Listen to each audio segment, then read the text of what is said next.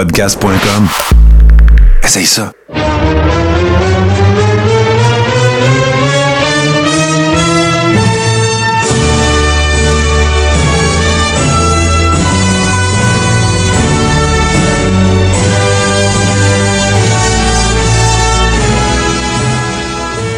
Le Carré rond, saison 4, épisode 5. Toto Lavigne, comment ça va? Allô, mais ça va très bien. Bon, ben good. Et toi? Ben oui, écoute, en confinement, mais là, euh, au moment où on enregistre, on a appris quand même des nouvelles le fun. Les commerces euh, qui vont avoir euh, pignon sur rue, mais qui sont pas dans des centres d'achat, vont finalement pouvoir réouvrir. Donc, très bonne nouvelle. Ça- ça- saluons l'ouverture potentielle des terrasses et, écoute, un retour à la pseudo-vie normale. Qui sait? Ben, c'est ça, voilà. Fait que, écoute, on va commencer par une nouvelle euh, qui vient tout juste de tomber puis qui est excessivement plate. Euh, Toto, te rappelles-tu de l'équipe qui s'appelait Crime Time avec des Ben Y? oui. Je sais pas si tu as vu ça. C'était un- une équipe très cringe en plus. là. C'était comme bizarre. Ouais, ben c'est ça, tu sais, euh, autre temps, autre mœurs, hein, on s'entend là-dessus. Mais écoute, nouvelle assez triste. euh, Figure-toi. Pardon? Bizarre aussi. Ouais, bizarre. euh, ouais, ben c'est ça. Écoute, euh, Chad Gaspard, en fait, qui était. euh, je, dont je, je pense son nom dans l'équipe, c'était Chad. Euh, écoute. Le beam des deux. Oui, oui, c'était le plus grand, l'autre, plus gros. Un gars d'origine, en fait, haïtienne. Figure-toi donc évidemment, c'était la réouverture de la plage de la Marina del Rey à Los Angeles, ben, en fait, en Californie. Puis, malheureusement, à cause d'une vague, écoute, qui s'est qui s'est présentée là, euh, de façon totalement fortuite, ben, euh, il est porté disparu. Ils ont été, les, les lifeguards, ou en tout cas, les, les sauveteurs ont été capables de récupérer son fils, mais pas lui. Puis là, maintenant, il est porté disparu. Je dis ça sous toute réserve parce que les autorités locales n'ont pas mentionné son nom, mais écoute, tout indique là, que c'est ça qui s'est déroulé. Donc, euh, réouverture de la plage, rend là en famille, il s'en va se baigner avec son gars, puis il arrive cette affaire-là. Fait qu'écoute, la famille Le Carréron souhaite, en fait, là, que- qu'il y ait une conclusion heureuse à ça, même si ça regarde pas super bien. Euh, sinon, Toto, ben ça, c'était pour le segment un petit peu plus plate, mais euh, sinon, Toto, écoute, moi, cette semaine, euh, c'est une demande, en fait, qui m'a été faite à quelques reprises. On va avoir un segment lutteur old school avec nul autre que Ricky Martel. Oh. Fait que là, j'en, con- j'en connais un qui va être pas mal content. Euh, je le nommerai pas tout de suite. Euh, ça, c'est la première chose. La deuxième chose, ben écoute, on va avoir euh, à nouveau notre ami Steve Sauvé qui va être avec nous autres pour une chronique, la chronique à Steve, bien sûr. Puis toi, tu voulais, en fait, tu vas nous parler de Rafraîchis-moi mémoire parce que je le sais que c'est un segment que ça fait un bout de temps dont tu as envie de discuter. Ben, en fait, c'est la partie 2, si, si on veut, de euh, que il y a deux semaines, j'ai fait. Oui, ben oui, ben oui, je suis de la rivalité Taker-Mankind. Ouais. Euh, et là, on arrive à l'apogée, ou en tout cas, ce qui me semble, moi, euh, en 96, évidemment, là, Ouais, euh, être sorti comme leur match euh, le plus intéressant. On va en parler. euh, on fera pas juste le play-by-play, on va aussi. euh, on fera pas un long play-by-play. Non, on va non, c'est ça. Il y a des pistes de discussion là, intéressantes par rapport à ce match. Parlant de Taker, j'ose présumer que tu t'es gâté euh, de consommer les deux premiers documentaires. Non, j'ai j'ai pas écouté le deuxième encore. OK, fait que moi, oui, je brûlerai pas de punch pour personne, mais si ce n'est pour vous dire que si vous avez le WWE Network, euh, allez dévorer ça. Écoute, le- l'Undertaker ou Mark Holloway, dans ce cas-ci, je dirais plus, comme vous ne l'avez jamais vu, des extraits backstage, des rencontres avec Vince. euh, euh, c'est, c'est, à mon humble avis, à date, c'est le meilleur documentaire ever que la WWE a produit. OK, ouais, ouais. Euh, C'est bon, très bien fait. là. ah, c'est très bien fait, mais c'est pas tellement ça, parce que c'est clair que la WWE, c'est rare qu'ils font mal des affaires. Moi, c'est. On s'entend. Mais moi, c'est pas mal plus le fait que pour la première fois de toute sa carrière, Mark Calloway a accepté justement d'ouvrir la porte à avoir des, des, des caméras Ouais, avec ce, qui, lui. ce qui me fait euh, ce qui me fait confirmer euh, ce qu'on ce qu'on espère tous là parce que mais que c'est vraiment la fin la vraie fin là je pense qu'on est avec WrestleMania puis le documentaire tout ça Ouais, ben écoute, moi, écoute, c'est une belle façon là, de, de fermer ça puis de dire tu, tu dis ça, mais t'as pas vu le deuxième. Fait que, écoute, non, non, c'est pas ça. Non, non, non, non. Il n'y a pas, il y a pas d'annonce majeure ou en tout cas, tu sais, Non. quoi que ce soit qui va. Mais tu vas comprendre un peu plus le sens de ce qui fait qu'il revient ou qu'il revient pas, je te dirais. OK? Le, le processus décisionnel, puis tout. Fait que, euh, non, non, écoute, là, sans, sans aucun. Il n'y a, absolument aucun doute dans mon esprit. Si vous êtes un fan de lutte, vous êtes un fan de l'Undertaker. Donc, euh, allez regarder ça. Sinon, ben, j'imagine que ça va être euh, éventuellement relativement facile à trouver euh, à des endroits que nous ne nommerons pas ici, parce que Vince surveille toujours. Alors. Un grand fan, on le salue d'ailleurs. Ben oui, salut Vince, écoute. euh, Fait que sans plus tarder, mon cher Toto, ben écoute, on va aller rejoindre notre collègue Steve Sauvé. Ouh, yeah! Hey, Toto Lavigne ici, animateur vedette de Radio Déo, ta station Web Country. Hey, on sait jamais quoi faire le vendredi soir. Ben, viens me rejoindre. Moi ma gang de capotés, sans oublier la foule en délire. On t'invite dans mon pick-up. RadioDéo.com, ta station Web Country. Écoute la grosse voix, ça. Radio Déo, ta station web country. Vendredi soir, tu veux du vieux country, si qu'un petit boire. On retrouve notre ami, bien sûr, Steve Sauvé. Salut Steve, comment ça va, mon cher? Hey, bonjour messieurs, ça va super bien, vous autres? Ben oui, ça va bien, merci. Euh, Toto aussi a l'air très, très confortable dans ses quartiers. Alors, euh... hey, écoute, moi, je suis bien excité parce que tu avais un peu teasé ça euh, lors d'une dernière chronique, mais là, puis là, écoute, l'arrivée du beau temps, puis là, bon, on a eu des nouvelles, euh, le fun euh, au sujet du confinement. En tout cas, c'est pas, c'est pas réglé, mais en tout cas, on avance. Tu vas nous parler des shows de camping. Oui, les, les fameux shows de camping puis d'un festival. euh, moi, les gars, de 94 à aller à peut-être 2003-2004, c'était vraiment là, les plus beaux shows qu'on pouvait pas avoir côté lutte. Il n'y a pas un gars qui, qui disait non pour lutter dans un show de camping. Là. OK? C'est plaisant de lutter dans un camping puis dans un festival parce que les spectateurs répondent toujours bien parce que, veux, veux pas, il y en a qui, qui assistent au show de camping qui ont, qui ont consommé quelques boissons alcooliques Ouais. et ça facilite beaucoup, beaucoup les interactions, si je peux dire ça de même. Ouais, puis j'imagine, Steve, tu sais, le monde sont en vacances, tu sais, sont dans des bonnes euh, prédispositions pour ça, là. C'est comme une Ben ambiance oui. particulière là, sur un camping. Ben oui, puis surtout, écoute, si, si je reviens autant que moi, je, je- je commence à faire de la lutte, euh, ces gens-là, euh, il n'y a pas nécessairement beaucoup de fédérations de lutte au Québec dans les années 90, donc ils voyaient souvent de la lutte une fois par année en réel, puis c'était au show qui, qui avait lieu dans leur camping. Là. OK, OK. Puis là, là Donc- attends, là, juste pour situer le monde comme il faut, là, Steve, là.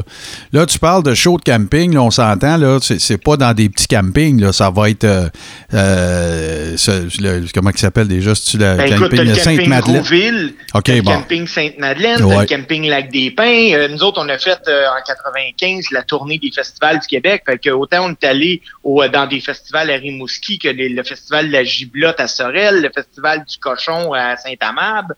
On les a tout faites. Puis là, là, oh, attendez, là, parce que j'ai omis de faire quelque chose. Fait que là, le monde vient d'apprendre que j'avais reçu un email. On va aller former ça. Euh, Puis l'autre affaire aussi, par contre, Steve, par rapport à ça, c'est que, tu sais, peut-être que le commun des mortels, tu sais, qui est moins versé en, en matière de lutte indépendante et tout ça, tu sais, quand on faisait, quand on mentionnait le fait, là, que, tu sais, t'étais pour nous parler de ça, puis tout, ben, tu sais, on aurait pu te porter à penser que euh, ça avait une connotation un peu péjorative, là, dans le sens que, ça fait un peu, euh, comment dire, terroir québécois, là, les campings, puis le Noël du campeur, puis toutes ces affaires-là. Sauf que là, toi, t'en parles, euh, t'es- t'es- t'es- comme des bons souvenirs, là, de, de- de l'époque où tu luttais, justement, il n'y a, pas- y a Ben- pas de notion, là, de... C'était un, un passage obligé, là, c'était le fun, là. Ah, c'était le fun, tu dis. Écoute, on se battait pour aller pour avoir du booking des shows de camping. Puis c'était tellement à un point tel là que euh, dans le fond les gars là, genre, on va euh, on va arriver à ça justement, fait qu'on va l'aborder dans la chronique. Ça a beaucoup changé les shows de camping parce que si je prends le ce que moi j'appelle les shows de camping des années 90 puis ceux de maintenant, je peux dire sans me tromper que c'était plus plaisant avant, puis je veux pas être péjoratif, c'est que ce qui arrive, c'est qu'il n'y avait pas de réseaux sociaux Donc, on pouvait Ouais. tellement essayer plein de choses. Parce que maintenant, tu sais, gars, là, là, sont annulés, mais il y en avait des, des spectacles de prévus pour euh, des campings, justement. On appelle ça des spot shows. On avait une couple Mhm. de spot shows, nous autres, de prévus. J'avais déjà des bookings pour cet été qui sont annulés. Mais si on y va maintenant en- dans, dans les spot shows, supposons on va aller lutter au camping Rouville, c'est sûr, Martin, que quelqu'un, puis Toto aussi, c'est sûr qu'il y a quelqu'un avec son téléphone qui va faire un Facebook Live. Donc, Ouais, on peut plus rien essayer. Tu es obligé de continuer les storylines tout le temps, tout le temps, tout le temps. OK, fait que tu peux qui- pas. Ouais, ouais, tu peux pas te. Vous pouvez pas vous permettre aucune largesse euh, côté storyline ou côté. euh, parce que là, justement, tu sais, les gens qui suivent déjà le produit, ben là, ça pourrait avoir des conséquences. euh, Ben Dans oui, fond- ben oui. Dans le fond, Steve, ce que, ce que t'aimais, c'était d'avoir une espèce de. Ça créait une espèce de bulle en dehors de ton timeline normal où ce que tu pouvais faire des choses un peu spéciales ou uniques que tu n'étais pas obligé de mettre dans ton timeline. Ben oui, parce que, écoute, à l'époque, le kayfabe était fort. là. Il, y a, il y a 25, 30 ans, là, ouais. Et oui, c'était important de les respecter. Donc, euh, on profitait, nous autres, inévitablement, là, que ce soit n'importe quelle fédération, aller faire un show dans un camping. Les gars couchaient habituellement tous sur place. Parce qu'il y avait des ententes de fait avec les. On allait plus haut, un petit peu à l'écart des autres campeurs. Puis on faisait des. Les initiations se passaient tout le temps dans les shows de camping, dans les festivals. là. OK, Puis, OK. puis une des initiations, il y a le, le- le- le plus jeune de la gang, là, sa job, il était sur une chaise puis empêchait les campeurs de passer dans le sentier pour venir rejoindre les lutteurs le soir. Bon, ouais, pour pas briser le kayfabe, évidemment. C'est ça. Mais en haut des montagnes, ah les gars, je peux vous dire que si on faisait le même genre d'affaires en 2020, d'après moi, on serait accusé. Bon, ouais, puis ça a été un peu pareil, hein, sans partir là-dessus, mais ça a été un peu pareil, tu sais, dans, dans les, fa- les facultés universitaires, euh, de hockey. Euh, Tu sais, moi, je sais bien que j'ai pas joué à un très, très, très haut niveau, mais, tu sais, je n'ai vu, euh, tu sais, imagine-toi, même dans des niveaux bien basiques, tu sais, il y avait des affaires que ça se dit même pas dans le show. Fait que, tu sais, je m'imagine entre vous autres, des- les ribs, ils devaient être terribles, justement. Écoute, je peux pas légalement, je pense que je pourrais même pas compter tout ce que j'ai vu parce qu'il y a du monde qui ferait comme, ben voyons donc. Bon, ben, ouais. C'était vraiment fou de même. La seule affaire, que je peux dire, c'est que, écoute, pense au pire, fais x2. Ouais, c'est ça. Euh, mais là. C'était ça, les initiations à lutte à l'époque. Là, euh, Steve, je te pose une question. Écoute, je veux pas non plus trop, trop te mettre sur le spot ou, tu sais, brûler le kayfabe qui, le peu de kayfabe qui reste, là. Mais, tu sais, mettons, euh, dans un marché, mettons, québécois, là. Tu sais, bon, on a déjà expliqué ici, en saison 1, dans le Lexicomania, c'était quoi un spot show? Fait que les gens qui nous écoutent, ils le savent, là. C'est un peu un show en marge ou un house show, mais dans le cas des, des campings, ben, c'est dans un, c'est dans un camping, là. Si vous comparez avec la WWE, moi, je veux que tu me donnes un ordre de grandeur, puis je veux, si t'es mal à l'aise, on coupera au montage, mais si tu payes, tu sais, si tu- Mettons, tu pars, tu fais une run, là, euh, tu sais, tu faisais une tournée des. Mettons, je, dis n'importe quoi, là, cinq campings en six semaines. Tu sais, qu'est-ce qu'un worker québécois de cette époque-là, quand il y en avait plus, pouvait s'attendre de gagner pour une veillée? Mettons, t'étais-tu payé ça à gate? C'était-tu garanti? C'était-tu un mélange des deux? Comment ça marchait? C'est euh, ben les campings, puis c'est encore comme ça, là, c'est des payes garanties. Parce que habituellement, c'est des shows vendus. Moi, je t'explique, supposons, toi, tu as un terrain de camping, tu me contactes, Hey Steve, j'ai un show de lutte. Ouais. Je te dis, OK, Martin, c'est 4000 pièces. J'arrive là avec mes, mes gars. Donc, l'argent, si toi, là, tu as 10 campeurs ou tu en as 1000, moi, je fais pas plus d'argent. Non, non, tu me dois 4000. C'est pareil comme un. Comme moi, je suis musicien, tu sais, ça dépend des places, mais des fois, je payais ça à la porte, des fois, je payais flat rate, des fois, je payais. C'est ça. Mais pour les terrains de camping, euh, c'est un prix qui est, qui est temps. OK. Puis, écoute, pour, mais tu parles de paye. Euh, moi, là, pour de, vous donner une idée, en 95, j'ai lutté dans un terrain de camping. Puis, euh, la paye, c'était un bac de pommes. Tu sais, pour cueillir des pommes, là, mais c'était plein de bière. OK. OK, un bac glace de, de la un, bière. un bac de Il pommes plein de bière. facilement 500 bières là-dedans. Euh, Taboire, OK. Ouais. Moi, je peux même. On a tellement bu ces- ce soir-là, les gars de lutte, là, Ben, là. que le lendemain matin, je me souviens même pas s'il restait de la bière dedans. Puis Ah, là, c'était- puis là, Steve, là, comme toi, comme ancien promoteur, mettons, tu faisais booker ta fédération pour un spot show d'un camping. T'arrivais pas là avec 25 gars non plus. Il fallait qu'il fallait qu'il fasse un peu d'argent. Il devait être quoi, 8 gars, mettons? Euh, non, euh, comme tu vois, souvent, là, Puis là, écoute, je pense que je briserai rien. Puis si oui, ben c'est juste que les gens l'ont jamais remarqué. Habituellement, tu arrives là avec une douzaine de gars. là, OK. puis tu vas voir des, des dans les campings, je vous le dis, les gars, vous remarquerez, quand il y a un lutteur masqué, là, Ben, justement, c'est que le gars, il en fait deux dans le jour. Ben oui, ben oui. Je, je pense à je pense à un gars comme euh, ben il y en a plusieurs, mais tu sais, j'en, sais un peu plus sur lui, mais tu sais, Honky Tonk Man, c'était ça, là. Tu sais, il arrivait, il luttait, mettons, un singles match, il s'appelait euh, Wayne Ferris, puis après ça, ben plus tard dans la soirée, il était dans un match par équipe, il s'appelait The Medic, puis il avait un masque, là, comme pour la COVID-19, là. Ben oui. c'était évident, là. Ben oui, parce que ah, ce qui était le fun aussi euh, d'un camping, euh, Toto et Martin, là, c'est que c'est- nous, dans, à l'époque, c'était Mhm. l'occasion d'essayer des choses. Ouais, ben c'est ça.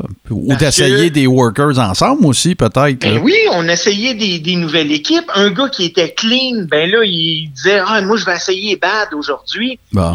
Oh, tu le mets bad, tu sais, tu fais plaisir à ton monde, surtout que à l'époque, il n'y a pas de réseaux sociaux. Fait que ça se rend pas nulle part. Non. Moi, j'ai vu des campings, là, les gars, celui que je vous parlais, là, qu'on était payé avec des, des boîtes de pommes pleines de bière, là. Euh, les tops, les tops de la fédération, là, eux autres, ils voulaient lutter comme opener ou bien même qu'ils voulaient jobber. Puis la raison est simple. Hein. Dans les campings, les gars, tous les shows extérieurs que vous allez voir, la toile devient excessivement chaude sur OK. le ring de lutte. Ah, Donc, plus tu passes vite, moins qu'elle est chaude. Puis Mm. plus tu as passé vite, plus tu peux aller piger dans la bière après. Intéressant. Fait que ça veut dire que des Mania comme euh, WrestleMania 9 qui s'était passé à.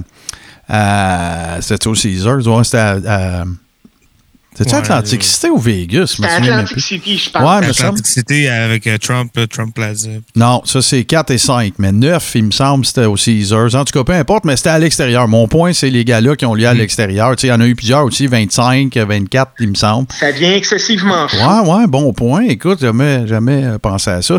Puis là, mettons, là, euh, là tu vas, tu, tu nous en as déjà dit pas mal, là, mais la, la première grosse anecdote, mettons, là, qui te vient en tête par rapport à ça, là, Hey, sans te faire actionner. Ben non, non, non, non, non. Écoute, je vous ai réellement dit tantôt qu'il y avait des jeunes euh, d'initiation que leur job, c'était Ouais. on ne pas passer personne. Mais il y avait certaines largesses qu'il y avait des madames qui passaient dans les shows de camping Ben, aussi, là. Ouais, ouais, ben là, euh, on, on le dira, on va le dire, là, parce qu'on a déjà Ben, on fait. va le dire, mais on nommera pas de gars qui étaient sur Non, non, non, non, non, mais où c'est j'allais avec ça, Steve? Ce que je veux dire, c'est que dans le Lexicomania, j'ai parlé bien sûr des rats. Fait que c'est à ça que tu fais allusion, là, évidemment. Ben oui, ben oui. On va dire des groupies, de, des groupies de peux- lutteurs. Je peux vous garantir, les gars, là, que avant, le, avant que le premier combat finisse, là, habituellement, dans les shows de camping ou dans les festivals ou quoi que ce soit, l'annonceur, il revient tout le temps en arrière, puis il nous spot déjà, hey, il y a une gang de filles, là, sont en bikini, puis ils sont pommés, puis c'était le même à Bon, l'époque, bon. là. Tu sais, puis au- autant qu'il y avait des, des gars qui étaient là parce qu'il y avait des matchs féminins, qu'ils étaient paumés devant les filles qui étaient dans le ring. Ouais, ouais, ben ouais, c'est ça. comme ça. Ouais, Puis ouais, vous puis- remarquerez bien, les gars, moi, j'ai plein de tapes de ça, puis des fois, on, je, je regarde, puis là, mon, mon gars, il- des fois, il me disait, voyons, ça n'a pas de sens. Un show de camping, c'est tout le temps une finale happy ending. Ouais, OK. Il faut tout le temps que ça finisse bien. Donc, une chose qui fonctionnait tout le temps, tout le temps. Habituellement, une saison, euh, on va prendre WrestleMania parce que euh, moi, je dis tout le temps que ça, ça clore l'année WWE, puis que le lendemain, la nouvelle année. Ouais, ouais, euh, ben ouais, ben c'est- pas, c'est écoute, c'est même clair, là. Je veux dire, même eux ça. autres, là. ce qui arrive habituellement lors du dernier gala de l'année, c'est le bad qui arrive comme champion, puis c'est le clean qui gagne, donc on a un happy ending. Puis là, C'est ben, la tu même recommences ta chose. storyline après. Oui, avec- c'est la même chose pour les, les shows de camping. Le clean arrivait champion, mais vu qu'il n'y a pas personne qui nous suit, le bad avait ravé la ceinture pour la finale. On ramenait tout ce monde-là dans le ring, puis refaisait souvent le même match. Puis on s'en allait avec un nouveau champion, puis tout le monde était content. Bon. On n'avait rien changé, dans le fond, là. Non, non, ben non, c'est ça. Fait que Puis j'imagine aussi dans le, dans le continuum espace-temps, justement, d'une saison, ben pour vous autres, le timing était parfait. Après ça, les gars s'en vont un peu en vacances, on repogne ça à l'automne. euh, tu sais, fait que c'est c'est un beau close, mettons, à ta saison, autant de lutteurs que de promoteurs, là, j'imagine. Ben, maintenant, Oui, c'est comme ça un peu parce qu'il y a même des gars qui euh, désormais ne veulent plus lutter l'été ou quoi que ce soit. Mais dans les années 95 à peu près, Mm. euh, il y en a pas tant que ça de lutteurs. Donc les gars, là, on veut tous lutter parce que si tu luttes pas, il y a quelqu'un qui va prendre ta place. Ouais, il n'y ouais. a rien qui te garantit qu'au mois de septembre, tu vas avoir un spot. Puis il n'y a pas juste ça. euh, y a- maintenant, il y a plus de fêtes aussi, euh, que ce soit indépendantes au Québec ou euh, mondialement. Fait que là, c'est sûr qu'à un moment donné, il y a toute la notion de, de quand t'en trouves une que t'aimes, tu veux peut-être pas changer. Puis si c'est pas juste pour une question euh, monétaire, là, c'est clair, parce que c'est, la, game a, la game a changé, mais c'est un méchant bon point que tu soulèves par rapport aux médias sociaux aussi, parce que euh, je te fais ça vite fait, là, puis on fait un peu de coq à l'âne, mais tu sais, si tu prends la bonne, la bonne époque euh, du old school, tu sais, combien d'histoires, moi j'en ai déjà raconté dans le Coréron, combien d'histoires de, de, de, workers euh, qui pètent la gueule à 4-5 personnes, la police arrive, la police arrive là, puis avouer que c'est, je sais-tu, moi, AXA, Jim Duggan ou n'importe qui. Ah, hey, regarde, sors par la porte d'en arrière, là, tu sais, puis tout le kit. Aujourd'hui, c'est. Absolument impossible que ça se déroule parce qu'il y aurait a toute une 25 caméra. dos avec le sel, ils sont en train de tout filmer ça, c'est clair, là. Oui, Non, oui, ou juste, euh, co- comme tu disais tantôt, Steve, euh, tu, tu décides d'arriver au camping, puis, OK, ben, pour avoir un happy ending, on va, on va remettre la ceinture au bad guy, juste le temps d'a- d'asseoir. Ah ouais. Juste ça, tu pourrais pas faire ça parce Non. que, mettons, moi, je suis dans un camping, là, puis j'apprends qu'à soir, c'est telle fédération, c'est c'est le show de camping de l'année, c'est de lutte. Hmm. Fait que moi, je vais checker, je vais aller sur Ben le oui, site, je vais checker. Le voir. champion, c'est un tel, puis le, champ- le- Ouais. les champions par équipe, c'est un tel. Tu sais, je veux m'informer. Ben, déjà là, tu peux pas faire ça. C'est déjà arrivé, euh, c'est arrivé au Rougeau. euh, si tu te rappelles la belle époque de Raw, tu sais, les Rougeaux, ils avaient gagné la ceinture dans un house show, puis ils l'avaient perdu dans un house show, puis c'était un règne qui n'a jamais été calculé parce qu'il n'a jamais été à TV. Mais si tu avais fait ça aujourd'hui, on réapplique ça à plus petite échelle, mettons au Québec, ou peu importe, une fête indépendante américaine, il y aurait un d'autre qui aurait ça sur son sel, puis ça serait sur TMZ, puis Twitter, puis tout ce que tu Ben, veux. aussi simple que c'est, les gars, euh, dans le temps de la WWE, c'est le titre internet intercontinental qui a changé dans un show qui n'a jamais eu lieu. Ah ben non, mais là, c'est pas ça, Steve. C'est pas qu'il a changé, c'est que le, le- le premier champion, il a gagné ça dans un tournoi qui s'est jamais déroulé, à, supposément à Rio de Janeiro, quand ça. Pat Patterson... Aujourd'hui, aujourd'hui, Ah ça serait impossible. Non, non, Non, ben parce que tout ça. le monde dirait, OK, ben, montre-moi-les, puis Ben là, ouais, personne n'aurait le vidéo, puis là, on non, dirait, comment non. ça, il n'y a pas de vidéo, ça se peut pas. Non, non, c'est ça. ça. C'est- Donc- C'est c'est drôle que tu parles de ça parce que je vais brûler un punch dans les prochains épisodes, en fait, euh, du Coréron. Je vais faire l'histoire de la ceinture intercontinentale. Fait qu'écoute, le, le point de départ, c'est carrément ça. là. C'est que, Pat, Patterson- Pat Patterson est arrivé à un moment donné, puis il était champion, puis ça s'était déroulé dans une nuit chaude à Rio de Janeiro. Il euh, met tout le temps beaucoup d'emphase, il mettait beaucoup d'emphase sur la température qu'il Ouais, faisait. c'est ça. Mais euh, non, non, on, on dit toute la même affaire, les gars, euh, euh, effectivement. Puis là, ben, Steve, par rapport à, tu sais, tu parles de ça, tu sais, tu dois encore avoir des contacts avec des workers et tout ça. As-tu un peu le pouls de, de- des workers actuellement au Québec par rapport à la COVID? Puis tout, écoute, échanges-tu un peu avec eux autres? Tu sais, Oui, j'imagine que ça doit puis, pas être facile. là. Oui, ben, côté lutte, les gars, ben, moi, je, je- je fais partie de ça, on, on s'ennuie tous. On, les gars ont hâte de lutter. Euh. Il y en a plusieurs qui sont en train de se mettre en forme sur un moyen temps. Fait que ça, ça me fait dire, hey Steve, il falloir que tu remettes tes running shoes, que tu ailles jogger bientôt, hein, parce qu'au mois Ah. de septembre, ça risque d'aller vite. Hein. Ben, je dis au mois de septembre, c'est si ça, ça va au mois de septembre. Là. Bon, ouais. Mais euh, il y a aussi des gars qui présentement se, se questionnent, messieurs, puis écoute, ça, c'est tellement une spéculation ou quoi que ce soit. Il y a des gens présentement du monde de la lutte qui sont fâchés après la WWF. C'est super stupide, là. Mais c'est vrai, puis on a essayé de le trouver, j'ai essayé de l'expliquer, moi je veux pas avec la job. Euh, je suis journaliste, on a, j'ai, j'ai fait une coupe de téléphone, puis oui, c'est, c'est réel. WrestleMania qui vient Ouais. de passer, Ouais. on a eu Drew McIntyre contre Brock Lesnar. Ouais. C'est le seul Canadien, Brock Lesnar, depuis un bout, qui a été autorisé à prendre l'avion du Canada parce qu'il reste au Canada pour aller aux États-Unis lutter à WrestleMania, rembarquer dans l'avion pour revenir au Canada. Ben, moi- Vince, il est assez fort à votre goût. Ouais, mais moi, je peux te l'expliquer probablement la raison pour laquelle c'est comme ça, Steve. C'est parce que là, Brock Lesnar n'est pas canadien, il est américain, mais il réside au Canada. Il réside au Canada. C'est ça. Mais il n'est pas, de, il est pas de, de- de naissance américain. Euh, Je pourrais pas te le dire. là. Je sais qu'il a étudié au Minnesota, puis je me demande s'il vient pas de l'Oklahoma ou quelque chose comme ça. Là. Tu sais, c'est un- Je ne sais pas, mais c'est tellement là, de quoi que présentement, Mhm. là, écoute, tous les petits groupes de lutte, le monde parle beaucoup de ça. Ouais, ben Euh, regarde, euh, je peux te donner deux. Tu sais, on va prendre un exemple. Lutte Québec en a parlé. Tu prends Bobby Roode. Bobby Roode, c'est totalement l'inverse. Bobby Roode, c'est un Canadien qui résidait aux États-Unis. Oui. Tandis que Brock Lesnar, c'est le contraire. C'est un Américain qui réside au Canada. La, la notion est complètement différente. Tu as eu une coupe d'exceptions qui n'avait jamais eu de problème de visa. Tu as un Chris Jericho qui a la- la- les deux citoyennetés. Tu as Bret Hart, dont la mère est américaine, qui avait les deux citoyennetés. Eux autres, ils n'ont jamais eu de problème de visa. Mais Bobby Roode, c'est juste parce qu'il s'est en revenu. Parce que sinon, regarde, tu vois Non, non, c'est ça. qui C'est est parce que ça. Oh, oui, ça s'adonne qu'il s'est en revenu ici, puis que là, la, la pandémie a commencé. Fait qu'eux autres, ça s'explique euh, simplement.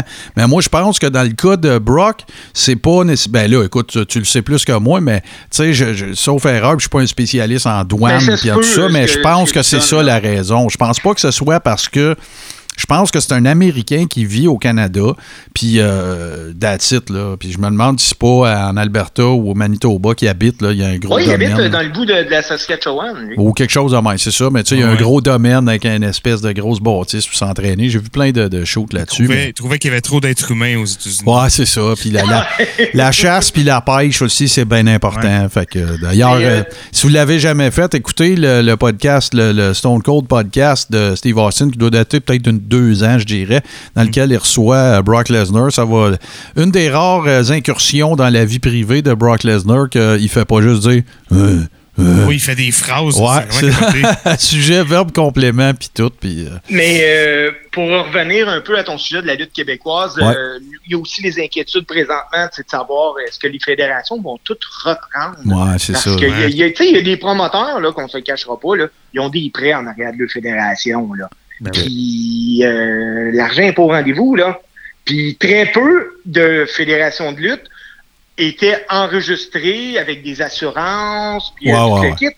Donc, euh, c'est pas des entreprises qui avaient qui ont eu un revenu pour aller chercher, supposons, le, le 40 000 du gouvernement ou des choses comme ça. Donc, il risque d'en avoir beaucoup moins au retour de la COVID. là. Mm. Euh, Puis, on se le cachera pas, il y en a qui parlaient euh, il y a pas longtemps, tu sais, faire comme la WWE, avoir des, euh, des shows sans spectateurs. Et Ouais. Au Québec, là, c'est pas possible parce que t'as une salle à payer, t'as des les gars peut-être qu'ils vont accepter d'y aller gratuit, mais qui qui va payer la salle, qui qui va payer non, les frais de cette journée-là? Euh, je, je sais, on se demande même, est-ce qu'au mois de septembre, on va lutter au Québec?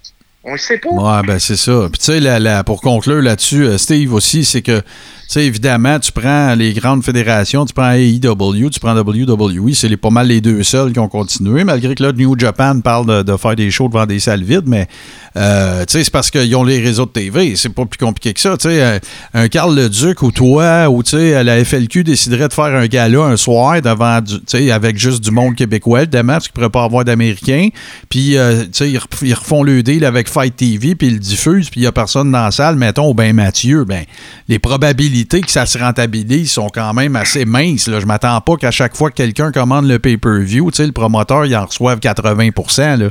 Puis en général, c'est pas des pay-per-view à 45-50 pièces là. Tu quand t'as payé 15 pièces, 20 pièces, c'est pas mal le top, là. Ah non, exactement, exactement. Donc, ça, ça va devenir très, très, très difficile pour la lutte au Québec. J'espère de tout cœur que la situation va euh, Ben rentrer dans l'ordre bientôt, mais tu sais, d'un autre sens, euh, tu sais, demain matin, tu dis, euh, ah, vous avez le droit de faire des shows de lutte.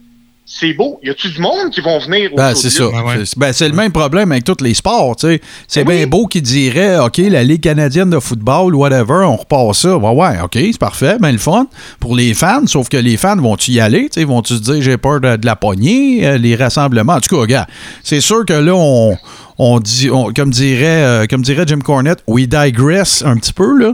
Mais euh, c'est sûr qu'écoute, on ne peut que souhaiter que des gars comme toi, puis tous les workers, puis les promoteurs, tu puissent reprendre euh, leurs activités de façon la plus normale possible, mais surtout que, tu les amateurs vont être au rendez-vous, tu une fois qu'on va s'être fait dire de façon officielle que, justement, tu le danger, le pire est derrière nous, fait que... Hey, Steve, Ouais. toujours bien intéressant de te retrouver, mon cher. Euh, Ben, écoute, pareillement, euh, si je veux vous mettre en appétit, Martin, deux petites secondes. Ouais, vas-y La prochaine donc. fois qu'on va se parler, ouais. on va jaser de c'est comment quand il y a des grosses vedettes dans le backstage. Quand on fait venir des Américains, là, Ouais, ouais, ouais. euh, ils sont comment, nous autres, ces gars-là? Intéressant. Ben, mais ça, c'est à la glace, mon Steve. Je suis sûr qu'on va avoir plusieurs abonnés qui vont être au rendez-vous parce que ça va être, un- encore une fois, comme tu le fais toujours, un sujet euh, bien intéressant. Fait que là-dessus, ben, on te souhaite, euh, la ben, on te souhaite de recommencer à lutter au plus sacrant pour toi et pour les fans aussi, mon cher. Ben parfait, merci les boys. Écoute, euh, oublie- on n'oublie pas, on respecte les consignes, fait que comme ça, on va recommencer à lutter plus vite. Voilà, bien dit. Salut, Steve. À bientôt. Bye bye. And what you gonna do when Hulkamania run wild on you? Les lundis douteux. Chaque lundi, depuis 10 ans, au pub Brouhaha, 5860 Avenue de Lorimier. Chaque semaine, un film louche, un humoriste de la relève, l'enregistrement en direct de 70% et un set de VJ invités. Les lundis douteux. Apporte ton sourire et tes cousines, puis dis-leur que c'est toi qui paies parce que c'est gratis. Alors, Toto, comme je le disais en ouverture de show euh, cette semaine, euh, écoute, ça, fait longtemps qu'on m'en a fait la demande. C'est vraiment par pur hasard que je ne m'étais pas concentré là-dessus, mais on va. euh, Et les la- sujets, là, c'est parce qu'il y en Ben, a trop. tu sais. ça lâche pas bien, bien, c'est ça. Mais euh, pour la chronique Luther Old School cette semaine, nul autre. Bon, il y a eu plusieurs, euh, comment dire, incarnations, en tout cas plusieurs dénominations.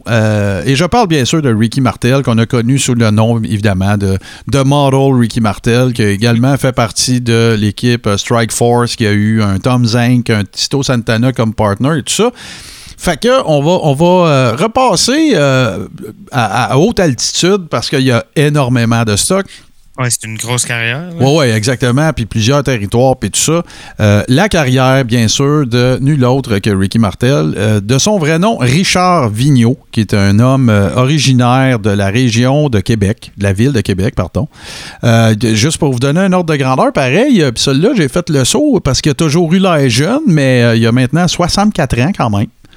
Euh, puis écoute, pour l'avoir vu euh, dans diverses euh, capsules sur Internet puis tout ça, euh, je pense que la seule chose, tu sais, de son de sa de sa face, là, si on veut, de sa bête qui a changé, c'est que euh, il a un petit peu vieilli, mais tu tu, le vois tout de suite, c'est Ricky Martel. ouais. Ça, la il porte tout le temps une casquette, par exemple. Fait que j'ai entendu qu'il a peut-être calé un petit peu, alors sa belle chevelure, sa toison d'or de, ou sa toison de jet de, de, de, de, de modèle, ça, ça a un petit peu euh, changé.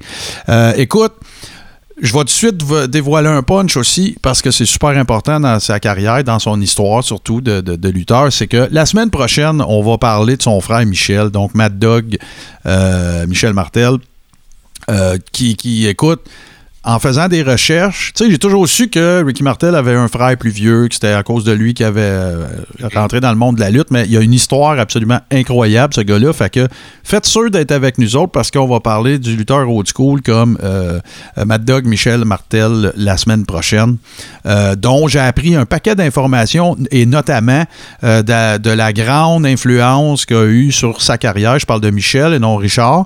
Frenchy Martin, donc un autre qui nous a quittés. Fait que ça va être quasiment, on va quasiment se trouver à faire les deux en même temps, mais pour la période que, Michel était actif. Donc, on commence ça. Ben, ce qu'il faut savoir dans le cas de, Ricky Martel, c'est que euh, ça, j'ai entendu ça dans une euh, show interview. Il y a une association qui s'est faite euh, par équipe entre euh, Ricky Martel et Tony Garria, que vous connaissez peut-être, qui était un, un beau babyface, white meat babyface du début des années 80. Ce gars-là a la particularité d'être un néo-zélandais.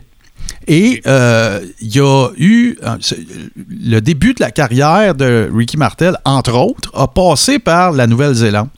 Il a remporté plusieurs ceintures là-bas et tout ça. Et c'est ce qui a amené aussi au fait que, au début de sa carrière, euh, il a été en équipe avec Tony Garria à ta- à- au, au sein de la WWF à l'époque. Et euh, le 8 novembre 1980, quand même, on date, là, euh, ils ont remporté la ceinture par équipe contre les Wild Samoans.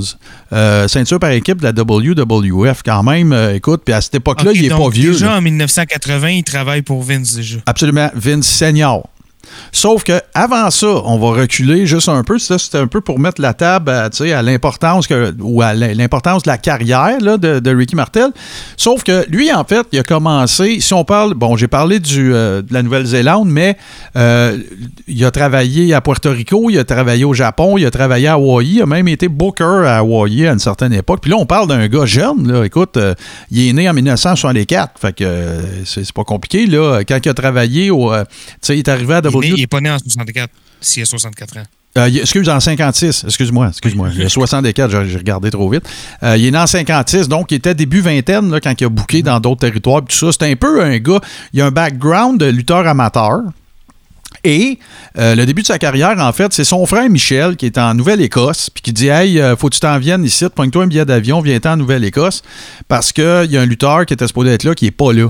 Ouais, mais là, moi, je peux pas faire ça nécessairement euh, de même. Il dit Oh oui, il n'y a pas de problème, viens-t'en, t'es un bon lutteur amateur, ça fait longtemps que je te drill, euh, viens-t'en. C'est comme ça que ça a commencé. Ni plus, Ah ni ouais, moins, pas plus compliqué que ça.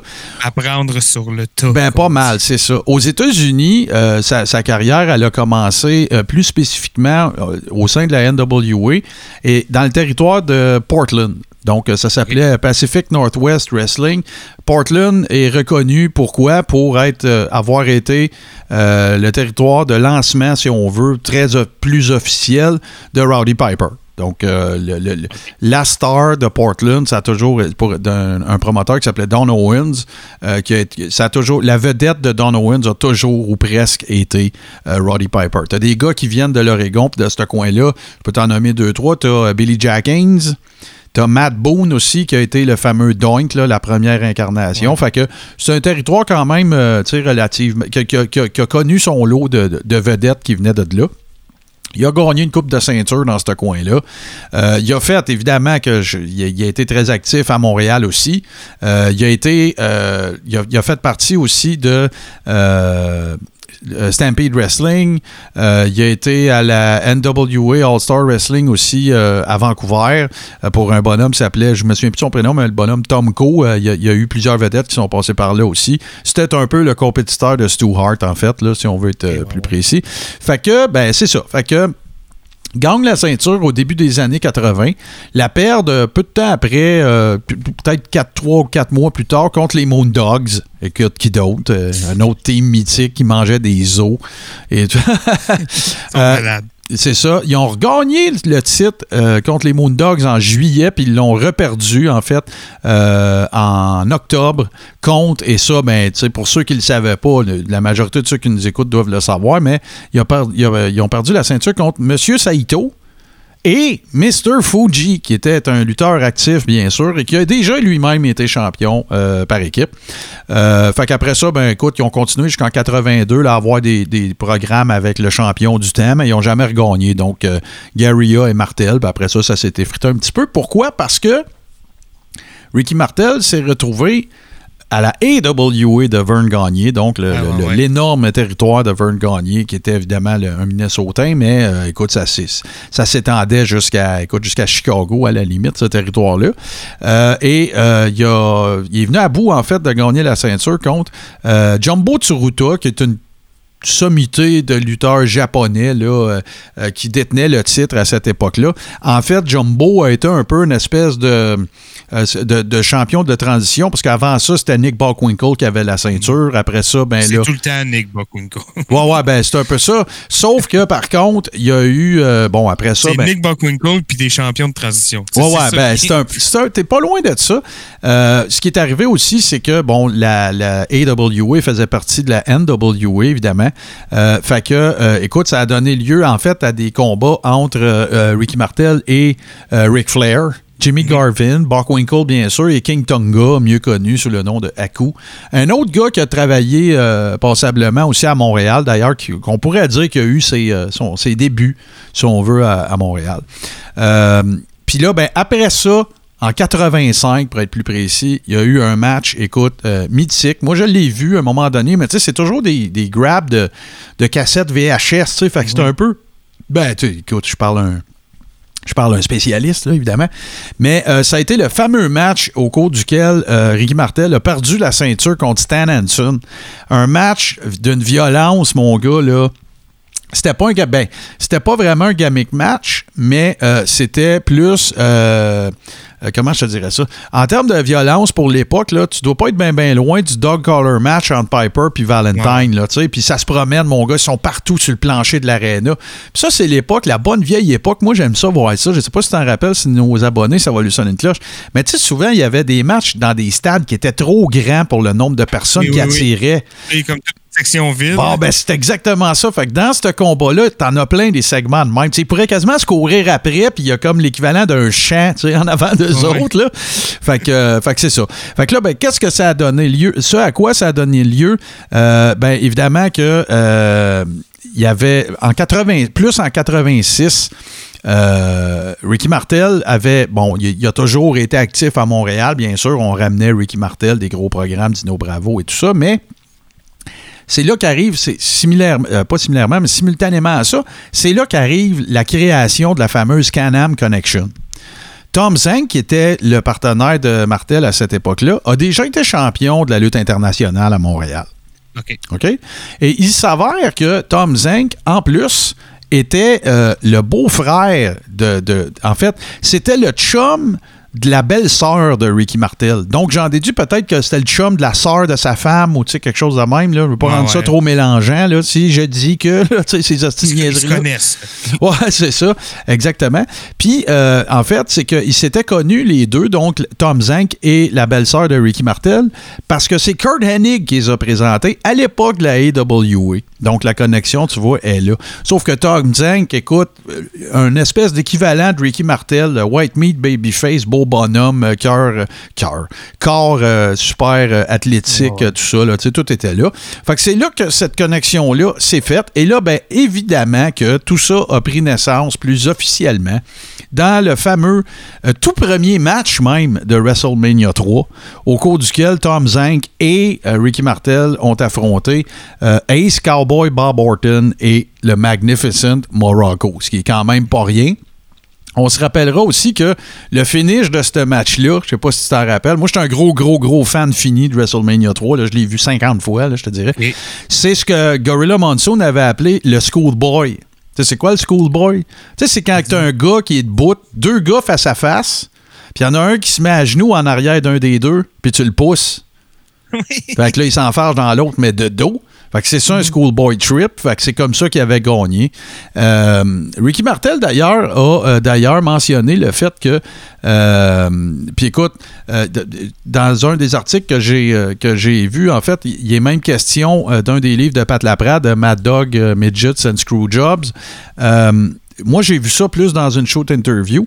C'est que euh, ce qui est arrivé à cette équipe-là, parce que, écoute, il était voué à un futur super intéressant, c'est Tom Zank, dans le fond, que sa chaîne a débarqué. Tu était pas trop trop à l'ordre, à se pointer à l'heure, Ouais. euh, tu sais, tout ça.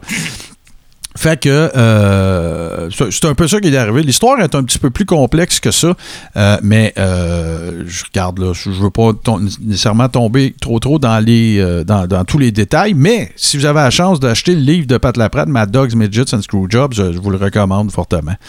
Mais en fait, bon, ben là, ce qui est arrivé, c'est que t'as Vince qui se retrouve avec un- un- une équipe de White Meat Babyface écœurante. Gros pop à WrestleMania 3. Tom Zank décide que, bon, ben regarde, c'est trop tough pour moi, trop de pression, blablabla. Qu'est-ce qu'on fait avec ça? Ben là, il faut trouver un remplaçant à Tom Zank, parce que Martel est over, puis tout, le, le kit. Et qui c'est qui s'en vont dessus, pas chercher? Euh, Tito Santana. Ben. Euh, Puis on, demeure, écoute, la formule ne change pas, c'est encore les deux mêmes gars. Euh, vous vous souvenez, euh, la semaine passée, on a parlé des Slammies de 87. Ben, quand, ils sont arrivés, la fameuse tune Girls in Cars, c'était Tito et, Ricky Martel. Fait que, en gros, ben, c'est ça. Comment ça s'est passé? C'est que Ricky Martel, il y a un combat contre qui, qui d'autre? Que mon jobber préféré de tous les temps, Barry Horowitz, Ben oui. euh, qui le bat, bien sûr. Puis là, ben, il se fait attaquer par les Highlanders, qui étaient évidemment gé- gérés, managés par euh, Bobby the Brain Heenan.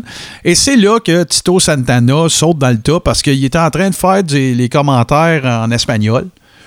Et euh, il vient à la rescousse de Ricky Martel. Et c'est là que euh, s'ensuit, bien sûr, la, la création de ce qui va s'appeler, là, le, le nom change, on n'est plus dans la Canam Connection, là, on s'appelle Strike Force. Voilà. Avec la toune et toute la patate. Euh, fait que, bon, il gagne. C'était mes deux bonhommes de lutte préférés. Ah, tu vois, bon, parfait. c'était mes préférés. Ah, ben, ben, écoute, euh, souvenir d'enfance, ça, bien sûr. Est-ce que euh, ton cousin avait vomi sur... Bon, OK, non, je m'excuse, elle est plate, ça. là. Fait que euh, ça, c'est une joke, vraiment, un inside juste pour les abonnés depuis longtemps, là. Fait que Strike Force, après avoir remporté leur feud contre les Highlanders, ben, on n'y est pas avec ça. Euh, on challenge euh, la Hart Foundation pour la ceinture. Euh, c'est ça, exact. Ils ont remporté euh, la ceinture, en fait, justement, contre euh, le- ben, la Hart Foundation, évidemment, Bret, euh, Bret Hart et Jim the Anvil Neidhart. Puis, autre chose importante, c'est que ça a été un clean, un clean finish aussi. Le, finishing move de Ricky Martel, c'était le Boston Crab. Il a, il, a, il a donné ce move-là à Jim the Anvil. Puis après ça, ben, c'est comme ça qu'ils ont remporté le titre. Après ça, ben, ce qui est arrivé, pas compliqué. euh, Ricky Martel avait quand même euh, subi. euh, bon, écoute, il roulait sa bosse déjà depuis un bout de temps. Il avait commencé en 73, on est en 86. Plusieurs. En fait, c'est les blessures. C'est les blessures qui ont fait en sorte que il a fallu que- qu'il prenne un peu comme une pause. Et ça correspond aussi à l'arrivée de Demolition. Fait que Demolition, c'est pas compliqué. Il avait pété à gueule euh, carrément à, l'équipe, à Martel. Et c'est là que euh, Martel est tombé en pause et tout ça. Puis c'est là aussi que le premier règne de Demolition a commencé. Donc ça, ça a coïncidé avec ça. Euh, pour pour faire un retour de Strike Force à WrestleMania 5, euh, contre évidemment les, les deux, c'est quoi le mot que je cherche? les, les deux qui avaient fait une défection de la NWA ou en tout cas de Jim Crockett Promotion. Et je parle ici de une des meilleures équipes que j'ai jamais eues, tant qu'à moi, dans WWF. Et je parle des Brainbusters, bien sûr. Arn Anderson, Tully Blanchard, une des meilleures équipes que j'ai jamais eues. À grandeur, là, c'est ça, exactement. Euh, Puis là, ben, c'est là que va se dérouler le grand changement dans la carrière de Ricky Martel. Pendant ce match-là, pas si vous vous souvenez, le, le fameux Flying Forearm que Bobby DeBrain appelait le Flying Burrito. euh, il est donné accidentellement à Martel par Tito Santana. Et il n'en fallait pas plus pour que euh, Martel, qui était en gros maudit, euh, laisse tomber carrément Tito dans le ring avec Ah ouais. Demolition. Et bon, ben, ça en est suivi après ça. Un heel turn euh, très, très classique. Euh, chose dont je ne me souvenais pas, par exemple, c'était que euh, il y avait eu, au départ de sa carrière euh, de heel, il y avait eu Slick comme manager. Ça, je me souvenais pas de ça. Ouais, Du tout. Puis là, bien évidemment, il y a eu une feud avec, euh, avec Santana qui a duré, euh, écoute, ça a été on and off pendant deux ans. Puis euh, il a perdu dans le King of the Ring, dans le tournoi King of the Ring contre Tito Santana. Puis ça s'est pas mal, ça s'est pas mal, tu sais, ben, ben sans tambour ni trompette. Après ça, Slick a pu être pantoute dans le portrait. Ça nous amène à la fin 1989 et ça correspond à l'arrivée du model. Euh, un repackaging euh, au grand complet, c'est ça exactement. Euh, on peut dire dans le fond que ça a commencé, je te dirais, en- dans le cadre de Survivor Series en 89. Puis là, ben, s'en sont suivis des feuds relativement notoires. Euh, bon, il y, a- il y a eu un petit début de feud encore euh, avec, euh, avec Tito Santana, un peu pour tu sais, relancer un peu le truc. Mais euh, suite à ça, tu as eu WrestleMania 6, euh, au cours duquel il a battu Coco Beware, qui je me demande même si c'était pas le premier match de la veillée. Je pense que oui, à WrestleMania 6, donc Coco Beware contre euh, The Model Rick Martel, il y a déjà l'introduction de, son, de sa fameuse autre colonne. Arrogance. Quoi d'autre? Puis là, ben, t'as, t'as mon Ricky Martel avec des, des trunks euh, roses, euh, vraiment fluo, avec une espèce de veston pied de poule. euh, écoute, tout le kit est là. J'avais bien aimé, il arrive des lunettes fumées et tout. J'a- J'aimais bien aussi son macaron. Tu te rappelles-tu du macaron qu'il y avait? C'était écrit dessus Yes, I'm a model. Oui, oui, oui. C'était vraiment du cheap heat, facile à les pogner. Fait que, Ouais, bon, ben, que, évidemment. ben ouais. Dans toutes les villes, vos femmes sont laides, puis tout le monde est laid. Puis Ouais, ouais, mais moi, je suis beau, puis je suis un model, puis tout ça. Puis après ça, ben, là, il s'en est suivi un autre, euh, un autre segment vraiment euh, mythique. Moi, j'adore ce segment-là, ce feud-là. C'est la feud, bien sûr, contre Jake the Snake Roberts, au cours de laquelle, pendant The Brother Love Show, il sac du arrogance d'en face et là, ben, ça rend... Avec la, la pire bouteille de parfum, là. Ah, c'est comme comme, dans le temps, là. une grosse affaire du 18e siècle là, pour sprayer. Je sais pas comment expliquer, mais tu sais, c'est vraiment. Ben, c'est plus, euh, tu sais, regarde, c'est pas dur. Analogie euh, cinématographique pour un grand cinéphile comme toi. Le premier Godfather, quand Marlon Brando meurt à la fin, spoiler, Marlon Brando meurt dans le premier Godfather. Il est avec son petit-fils, le fils de Michael, puis il arrose le tomate.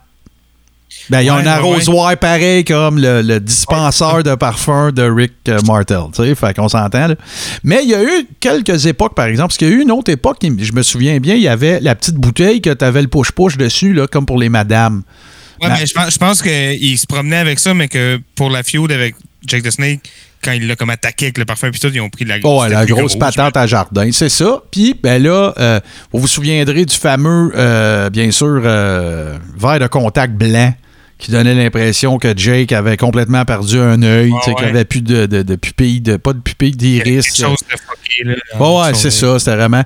Et tout ça, on va, on va couper dans le gras parce que tout ça va culminer, bien sûr, à euh, WrestleMania 7 et le fameux Blindfold match, qui est un match. Très bizarre. C'est un match très particulier. C'est, écoute, je suis déchiré entre adorer ce match-là et le trouver très, très weird. Parce que, parce que pour moi, c'est le match qui démontre le plus à quel point Jake the Snake était un génie de la psychologie de la lutte. Euh, tu sais, c'est un match que moi, j'avais jamais vu se dérouler. J'avais jamais vu ça avant. Il y en a peut-être eu d'autres avant. Peut-être qu'il y a des connaisseurs euh, abonnés du Coréron qui sont au courant de C'est le genre de match que tu peux montrer à quelqu'un qui apprend à lutter si tu si es Ben en train oui, de parler de psychologie. Parce que on parle tout le temps de la psychologie du ring, de l'expression faciale qui est très importante et tout ça. Là, tu peux ab- absolument rien faire. Comment tu fais pour engager les gens qui sont sur place dans ce match-là? Bon, là, c'est clair que quand- il n'y a, pas- il y a pas souvent aussi une autre euh, petite technicalité, c'est que souvent, c'est très rare que tu as des, des plans serrés. Parce que c'est évident quand tu regardes le masque, ça a l'air d'un sac à patates. là. C'est évident que quand tu regardes le masque, tu vois du grillage dedans. C'est impossible qu'ils voient rien. là. Comprends-tu? Ah non, c'est ça. Ils, Ben non, ils sont fait- comme fait qu'ils sont- gimmickés, là. Bon, ouais, ils sont Ouais. toujours sur la hard cam, puis relativement loin, là. Tu sais, ils sont jamais en plan serré. Puis là, ben, t'as, t'as- t'as Jake qui pointe du doigt pour que, ré- faire réagir la foule pour qu'ils disent dans quelle direction. Un peu un Marco Polo euh, euh, de lutte. Ouais, c'est genre la plus grosse game de Marco Polo. Ouais, ouais, c'est ça. Fait que- 20 000 personnes.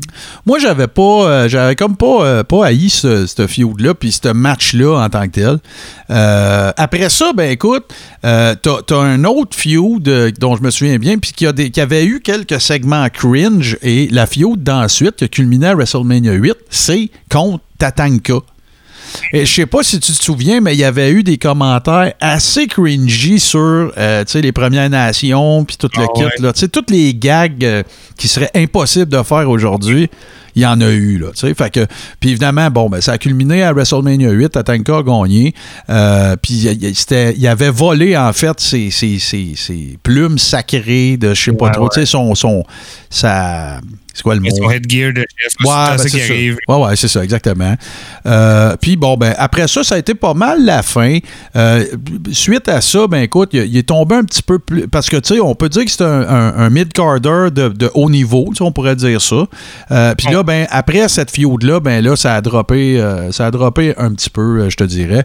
Il y a eu une petite feud après ça avec Shawn Michaels qui avait culminé au, au mythique SummerSlam 92 euh, à Wembley, bien sûr, le fameux match euh, British Bulldog contre Bret Hart, alors que British Bulldog était euh, gelé bien raide.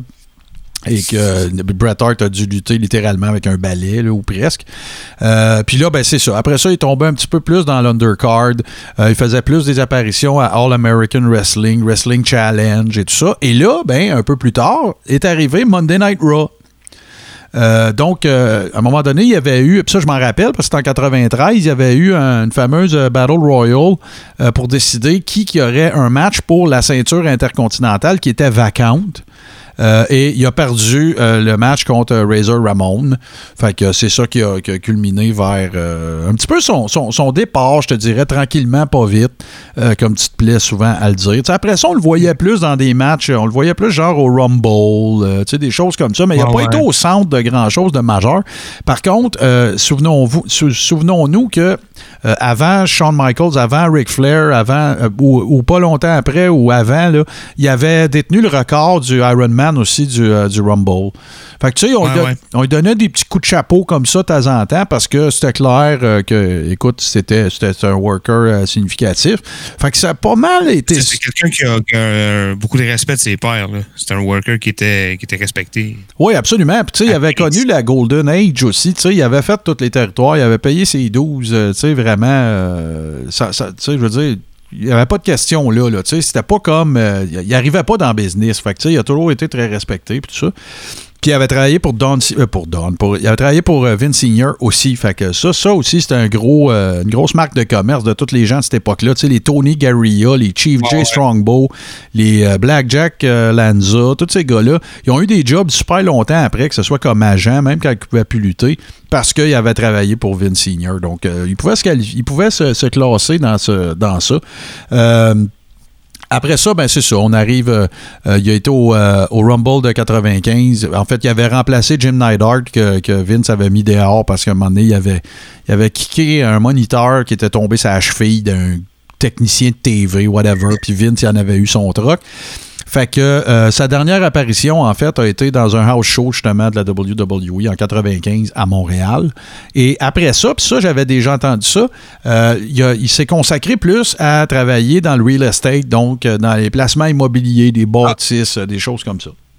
Mhm. Parallèlement à ça, puis ça, j'en ai déjà parlé dans le... Ben, il a fait... euh, il a fait un peu les territoires euh, indépendants au Canada avec un gars que je sais pas si tu le connais qui s'appelle Don Callis. Don Callis, en fait, euh, il, a, eu un petit stint à un moment donné dans WWE. Il était manager. Euh, il a été directeur général shoot là, pour vrai d'Impact aussi quand ça a passé à des mains canadiennes. C'est un gars qui a roulé sa bosse. Il connaît bien Chris Jericho, connaît bien Landstorm. Tu sais, un peu de cette. Une tête de lutte. Oui, oui, de cette clique-là. Et fait à noter, euh, super intéressant, c'est que euh, ils ont été, en fait, euh, lui et Don Callis ont été dans une feud euh, avec. pis ça, écoute, on parle de 94 à 97, donc vers la fin de son passage. Ils ont été dans une feud avec Edge et Christian, qui à, qui à cette époque-là s'appelait Adam Impact et Christian Cage. Donc, euh, tu sais, ça te donne une idée que le gars, ça fait longtemps qu'il est là. là. Tu sais, t'as lutté autant avec Stan Hansen qu'avec Edge puis Christian. là. Ben ouais. Ça veut dire que, écoute, t'as- t'as du millage. Puis là, après ça, euh, on parle évidemment de l'époque de Bischoff à WCW et ainsi de suite. Et il s'est retrouvé à WCW dans une euh, dans une feud, dans une feud avec nul autre que Booker T pour la TV euh, Championship Belt. OK? Euh, euh, ceinture qu'il a gagné, en fait, le 16 février 98 à Monday Nitro. Euh, Puis, parallèlement à ça, et c'est de ça dont j'ai déjà parlé, il y a peu de gens qui se rappellent qu'à Super Brawl 8, donc le 28, le, excuse, le 22 février, donc quelques jours, la semaine d'après euh, qu'il avait gagné la ceinture, il est dans un match. En fait, c'était censé être euh, ce qu'on- un gauntlet match. Ouais. Donc, il y a un premier match, le gagnant continue, puis ainsi de suite. Il était censé gagner contre Booker T. Sauf qu'à un moment donné, euh, écoute, puis c'est assez cringe à voir. Moi, je me rappelle, je l'ai vu à quelques reprises. là. Euh, il se fait. euh, il, me semble que c'est un hip toss qui se fait faire, puis il tombe mal. Il tombe comme dans le coin du ring, puis il s'accroche la jambe. Il se décollisse tous les ligaments du genou droit, puis il se brise la jambe. Mais, Shit. mais imagine-toi que il finit le combat pareil. Fait que, là, fait que là, sur le, sur le fly, comme on dit, il faut qu'ils se calent le match. Ils peuvent plus faire le finish dont il avait parlé. Fait que Booker T gagne parce que Martel pourrait pas se battre contre le gars d'après. Puis le gars d'après, c'est- Perry Saturn, en plus. Ouais. Un autre legit tough guy, ancien Ranger des forces américaines, tout ça. Fait que là, ben, il a fallu qu'il cale le match sur le fly, puis qu'après ça, Booker T se pogne avec Perry Saturn, puis qu'il cale ce match-là aussi sur le fly. Mais non, parce que Martel peut pas continuer, right? Non. Fait que, et euh, finalement, ben, euh, ce qui est arrivé, euh, je- je pense que c'était Booker T qui avait gagné, mais de toute façon, pour l'histoire, c'est pas important. Fait que là, ben, Martel s'en va soigner ça. Puis au mois de juillet, il y a un autre combat en équipe contre Harlem Heat, Harlem Heat encore Booker T. Puis il se refait blesser euh, à ce match. Fait que là, c'est là qu'il a fait comme OK, bye bye, là. On, close, euh, on close ça. Euh, ce qui- le dernier match de, de Martel officiel, ce serait passé à Hawaï le 23 mars 99. Après ça, ça a, été, ça a été terminé. Il a travaillé pour la WCW. Je ne sais pas si tu te rappelles du fameux, comment ça s'appelait, donc l'espèce d'équivalent du Performance Center de la WWE. Ouais, ouais, le Power Plant. Le Power Plant, il a travaillé là.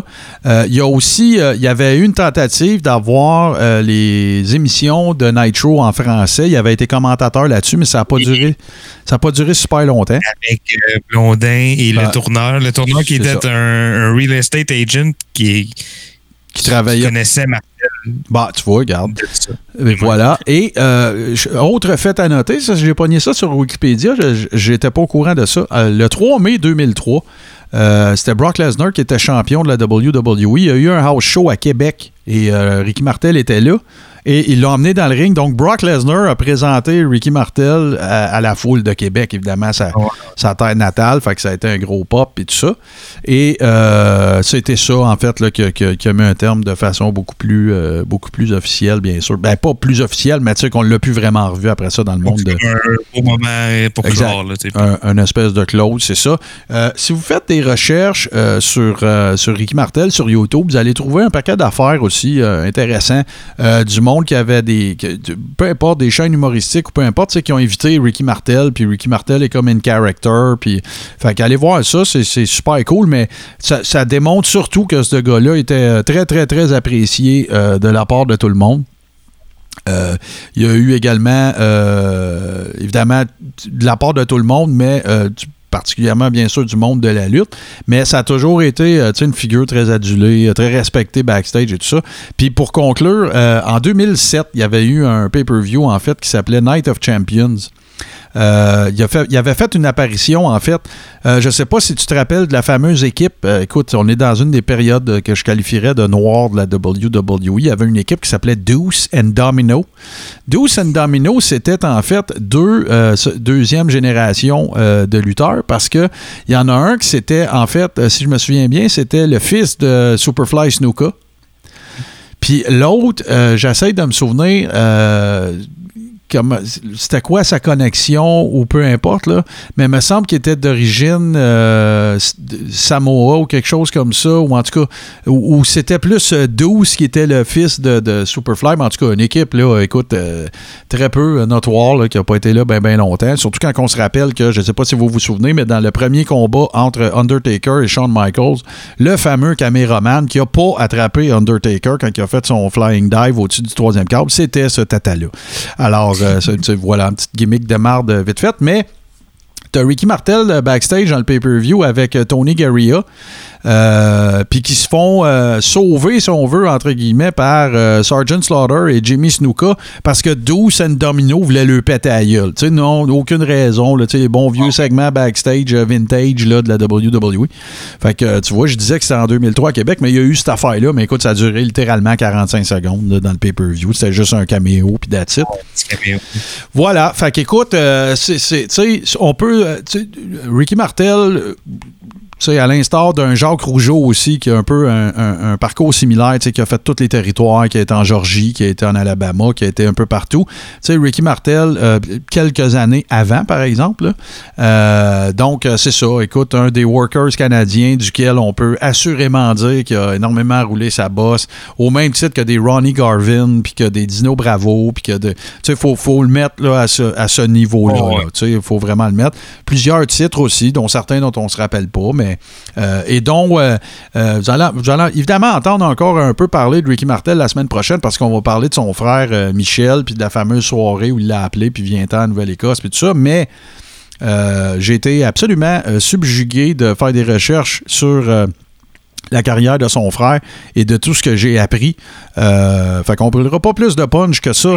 On va euh, évidemment, euh, ben, écoute, dire merci à Ricky Martel. Tu sais, sans Ricky Martel qui a eu, euh, qui a été aussi prédominant. euh, Puis tu sais, j'ai pas parlé de beaucoup de ses passages à Montréal là, dans le temps de la lutte internationale, mais tu sais, quand Ricky Martel venait, c'était big. Là. Tu sais, moi, j'ai Oh, même- la vedette. Ouais, ouais. Puis j'ai- même souvenance d'avoir déjà vu, ou en tout cas, je me souviens plus si j'étais sur place ou à TV, là, c'est vous dire à quel point ça fait longtemps.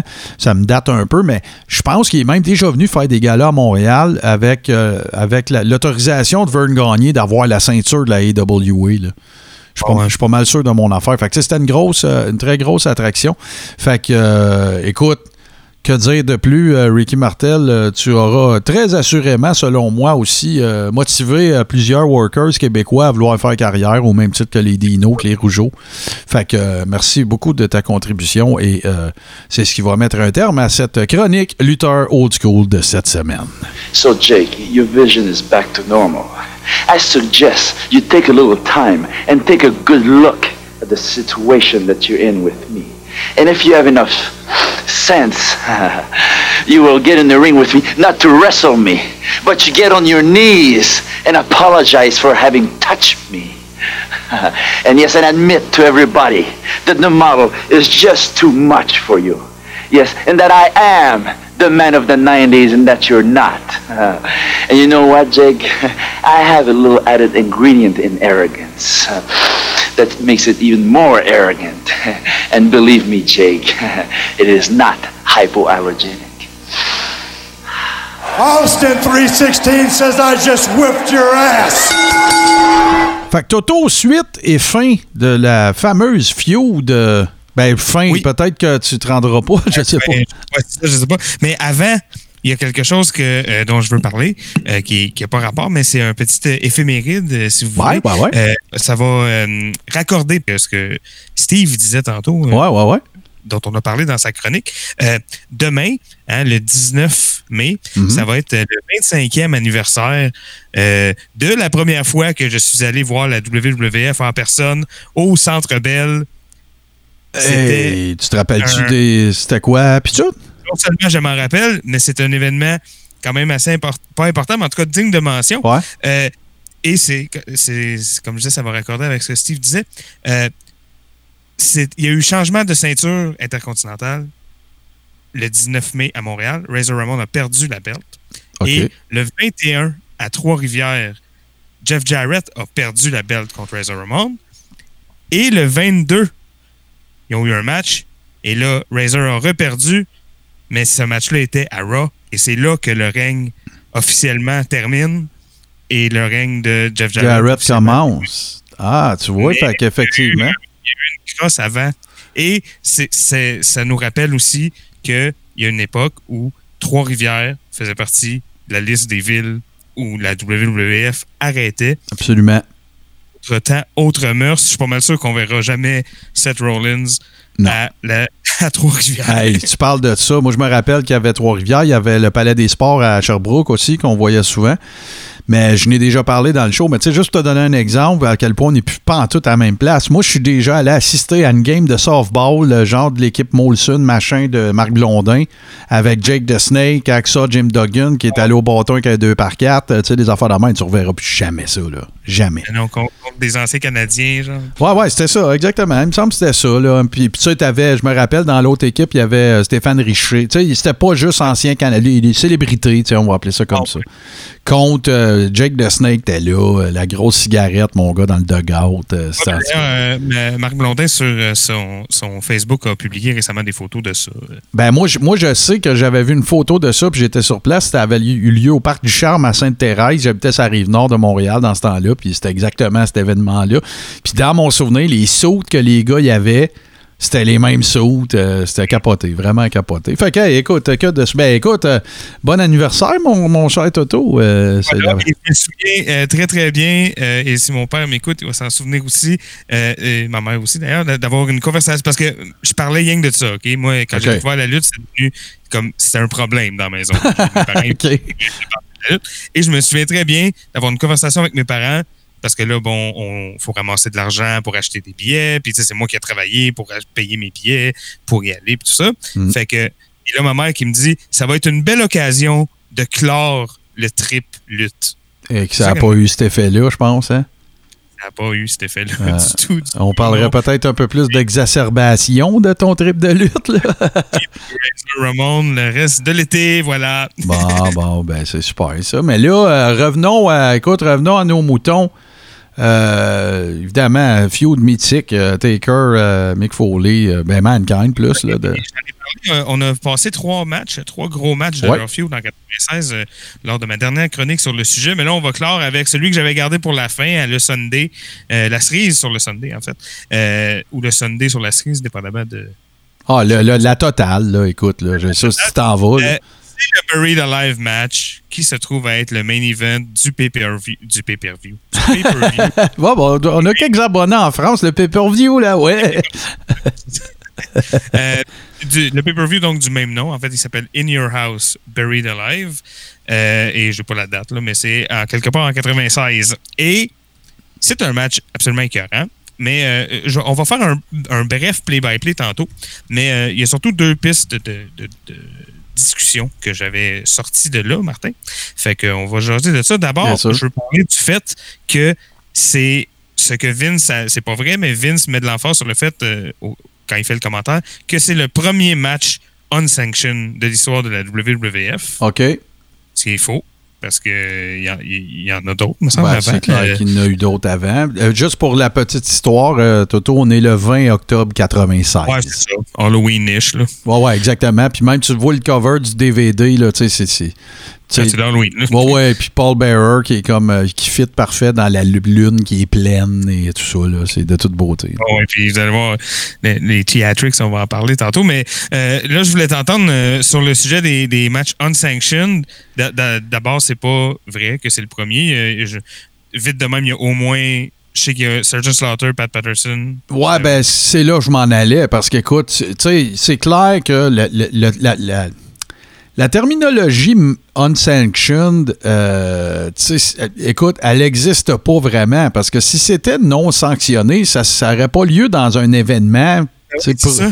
ça marche pas. Mais on s'en fout. K-Fabe is alive euh, à cette époque-là et tout ça. Mais c'est clair. C'est pas une game homologuée par la Ligue. Mais, mais l'aréna est pleine, puis t'as acheté un billet pour y aller. Ah ouais, c'est ça. À partir du moment que tu veux un billet pour un événement, tu peux pas dire que tu le sanctionnes pas. sais. En tout cas, là, éthiquement. C'est ça que je trouve bizarre. Mais en tout cas, Tu peux- mais- on s'entend, Toto, tu peux dire ce que tu veux. Moi, je parle vraiment dans le contexte là, idéologique, euh, logique, euh, respecté, tout ça. Mais regarde, là, c'est. Mais parce que c'est pas à ça que ça sert, en fait. Ça sert à créer parce que c'est une image C'est très forte, Il n'y aura pas de ref qui va dire arrête. euh, il devrait y avoir aucune espèce de, de, de- de figure d'autorité à nulle part. Le message que ça envoie, c'est nous, en tant que compagnie, on se dissocie de ce qui va se Ben, passer. c'est ça. Mais je t'ai vendu un billet pour venir le voir. Ça marche Oui, pas. parce que c'est important quand même, mais que on se ça. dissocie. Puis ça, moi, dans mon imaginaire de, de kid qui écoutait la lutte, Ça marchait. puissant, là. C'est Ah ouais. puissant. Fuck! Tu sais, la, la- la ligue, si tu veux, ou la, la fédération, la promotion qui chapeaute ça, n'est pas d'accord avec. Ouais, ouais, ouais, ouais, c'est ça, c'est ça. Mais, mais tu, tu l'as soulevé tantôt. Euh, écoute, il y en a eu d'autres après, il y en a eu avant, mais, mais moi, je te dirais que, tu sais, si tu veux, euh, dans le mainstream de la lutte, là, appelons ça comme ça, euh, c'est clair que le premier match de ce genre-là, tu sais, qui a été connu, proéminent et tout ça, c'est évidemment Pat Patterson contre Sergeant Slaughter. C'était à Madison Square Garden. Euh, Sergeant Slaughter, si vous n'avez jamais vu, si vous n'êtes pas au fait des talents de ce gars-là, allez voir ce match-là. Je pense pas que j'ai jamais vu un gars bomber plus que lui dans ce match-là. Écoute, c'était un talent rare. Ouais, la botte à patte. Ouais. Puis là, il est à cap d'acier, genre, puis ben, où on dit qu'il est à cap d'acier, puis là, il fesse dessus. Ben, loaded boot, tu sais, on se dit qu'il doit y avoir de quoi dedans, mais il apportait. Fait que ça, avec, ça marche pas. Mais moi, ça sur quoi j'insiste pour votre, euh, votre euh, euh, visionnement et votre plaisir, si vous allez sur YouTube, faites juste taper euh, Street Fight ou whatever, là, Patterson Slaughter. Et regardez le. Tu sais, Pat Patterson, c'est un génie de la lutte. Regardez le T-shirt qu'il porte. Le classique I Love New York avec le cœur et tout ça, là, que vous voyez sur tous les bumper stickers à New York. Écoute, le gars, il se pointe à quelque part puis il veut drawer du heat ou du, ou du, du pop. Il sait toujours quoi. Tu sais, écoute, là, c'est c'est Pat Patterson. Ne touchez pas à mon Pat Patterson. Ils sont habillés en civil aussi. Oui, exactement. exactement. Ben ça, tu vois, c'est une autre affaire qui peut permettre de contribuer à la mention unsanctioned. Tu sais, ils sont pas habillés comme des lutteurs. Ouais, Tu ouais, comprends-tu? on, on leur laisse juste la place pour se battre. Ouais, ouais, c'est un peu comme le c'est un peu comme le fameux match là, que Dusty Rhodes avait booké. Il y en a eu deux ou trois. Euh, comment ça s'appelait dans WCW, le Bunkhouse Stampede ou quelque chose de même? Les gars, ils arrivaient avec des jeans, des, des weight, des ceintures de, de, de gym, euh, des bottes de cowboy, euh, les doigts, les mains tapées. ils, ils, les mettaient, à un moment donné, ils les avaient mis dans un bar, puis c'était un, un brawl de, écoute, là, tu sais. Ouais, mais. Ouais, ouais, c'est ça, mais, mais écoute, c'est une autre histoire. On pourra en parler à un moment donné parce que c'est quand même assez intéressant. Puis il avait fait l'équivalent d'un bunkhouse pour les managers. Que, que Jim Cornette avait gagné d'ailleurs, en tout cas. Autre, autre sujet, mais oui, oui. La, la, la, la notion, euh, la, la notion unsanctioned est probablement l'affaire, la- un, des, un des termes que tu peux affubler un match les moins kayfabe ou les plus kayfabe qu'il qu'il y a jamais eu. Comme- C'est ça, c'est comme plus ou moins en même temps. Ben non, comme... Tu peux pas vendre un billet pour quelque chose puis dire que tu le sanctionnes pas. C'est impossible. là. Faudrait que tu fasses signer une décharge à chaque personne qui a. Égal, oublie ça. Imagine-tu Dana White, il va dire Nous autres, là, le UFC, je sais pas combien, là, 300, 180, là, 2000, ouais. et- et- et- le- notre main event à nous autres, ça va être l'avant-dernier match de la soirée parce qu'après ça, on va donner l'octogone à deux gars, mais ils vont avoir des deux par quatre. des C'est ça. c'est des guns, des AR-15. Ouais, c'est ça. Ah ouais, c'est que c'est ça. Les, les- les médecins vont s'en aller, l'arbitre va aller dans la douche. Ouais, ouais, Mais- c'est ça. Mais ils, ont- ils en ont fait un récemment à AEW. Écoute, je je suis pas super à jour. Je me demande si c'était pas Kenny Omega puis euh, John Moxley, anciennement Oui. Dean Ambrose. Puis, euh, écoute, ils ont Oui, même été mis à l'amende.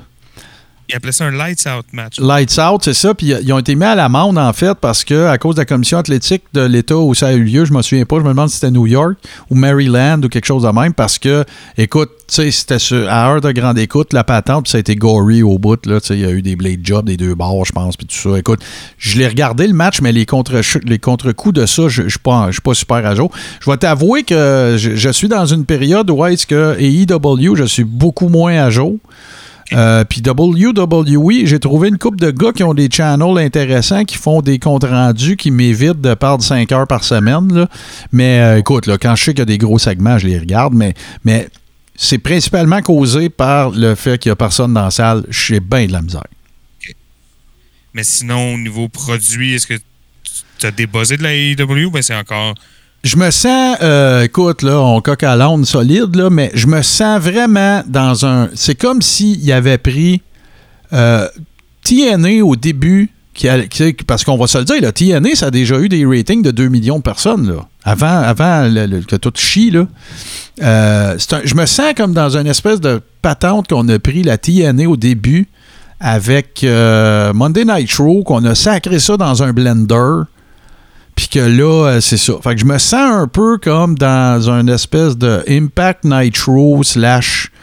euh, puis, puis par contre, ben écoute, j'ai vu des hosties de bons matchs, là. Tu fait que je leur enlève rien.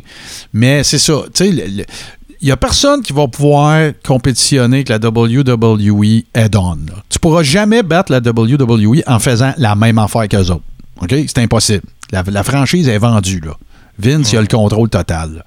Fait que là, il faut que tu fasses des choses différentes. Puis là, ben, ce que je déplore un petit peu, puis en peut-être qui ne seront pas d'accord avec moi, c'est que les choses qui font différentes sont les choses différentes que les autres avant eux autres ont faites.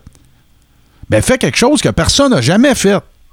Tu sais, mon opinion, là, écoute, c'est, sûr que réinventer la lutte, c'est quand même une. Tu sais, tu peux pas faire ça nécessairement, même en criant ciseaux. Fait qu'en tout cas, c'est ça mon, mon opinion, je te dirais. Puis, euh, écoute, je c'est ça. Il y a des segments que je tripe dessus, mais c'est un peu des plaisirs euh, coupables parce que ça contrevient un peu à ma philosophie de la lutte old school que j'aimerais qu'on préserve. Fait qu'en tout cas, je suis un peu mitigé, honnêtement. Je m'ennuie crissement plus d'NWA Power, on va te le dire. Là. Mais on va en parler. Le close du show, ça va être là-dessus. Là. Que- Euh, donc, c'est un match unsanctioned, mais qu'on rajoute, parce que là, il n'y a pas juste le fait que la WWF se dissocie, il y a aussi toute l'i- l'image alentour. là. Bon, ouais. Il y en a, il y a quelqu'un à soir qui va mourir. Ouais, ouais, c'était un peu. Ouais, ça, je me souviens de ça, du build-up. C'était vraiment, il essayait, là, tu sais, un peu le match. le- les, les, c'est un peu comme les Chiefs contre les Bulls de, de Syracuse à la fin de Slapshot. Là, tu sais, là, les promos, c'est il va y avoir des morts, puis euh, Ouais. euh, ça va se faire ça à coup de hockey. Puis, Buried alive, là. Je veux dire, il n'y a pas plus. Tu peux pas. Si tu veux une image qui glace le sang, là, puis que t'es comme I'm gonna bury you alive. Bon, ouais. C'est une maladie de mort, là. Tu sais, c'est- je vais te tuer. tu sais. ça laisse pas trop de place à l'interprétation. Tu sais, c'est, ça va mal finir. Là. On a toute l'image, c'est, une des, des peurs, si tu fais un sondage, c'est une des peurs normales que tout le monde a, euh, une des premières qui sort, t'as peur de quoi? Ben, atterrir vivant, c'est pas mal, euh, c'est pas mal le top. Fait que, c'est, c'est- déjà là, le match n'est même pas commencé, mais c'est un Buried Alive match unsanctioned. Déjà, tout est là, t'es comme, oh shit, I gotta see this. Il y a, une affaire de notoire importante de te dire aussi, là. C'est que le fameux, le fameux thème musical de Steve Austin qui- euh, avec la, la, la vitre qui pète a commencé ce soir-là. ah bon? Tu vois? Un beau petit tidbit euh, d'information. Puis, euh, je sais pas si tu te rappelles du très court et inintéressant heel turn de Jim Ross. Ouais, ouais, On ouais. était là-dedans dans ce temps-là. Ouais, ouais. Tu sais, Jim Ross en heel, ça marche pas. C'est comme si tu voulais faire euh, un film, euh, film d'horreur que le méchant, c'est Dieu. Tu sais, ça, tu peux pas, là. Là, je veux dire. Vince, il a essayé là, d'avoir une feud avec Dieu, là, mais tu sais, ça, c'est une autre Non, mais histoire. c'est comme- euh, c'est comme si tu fais un, un film, mais le, le méchant de la mafia dans le film, c'est Martin Drainville. C'est comme, ouais. Ah, puis euh, c'est Oui, borderline parce qu'il est tellement bon comédien qu'il pourrait probablement pull it off, là. Mais en tout cas, je comprends ce que tu veux dire. On est d'accord. Ceci étant dit. Donc, ça, c'était le côté unsanctioned dont, dont je voulais parler. Mais je veux aussi qu'on parle de toutes les theatrics. Et là, je veux ton opinion là-dessus parce que je sais que tu n'es pas normalement euh, un gros fan de ce genre d'affaires-là.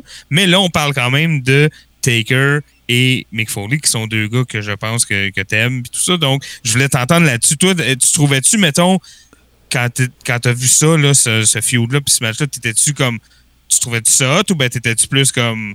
Ah, c'est trop cartoonish, euh, la musique, le, light show, puis tout ça pendant. Ma, ma- ma théorie là-dessus est super simple.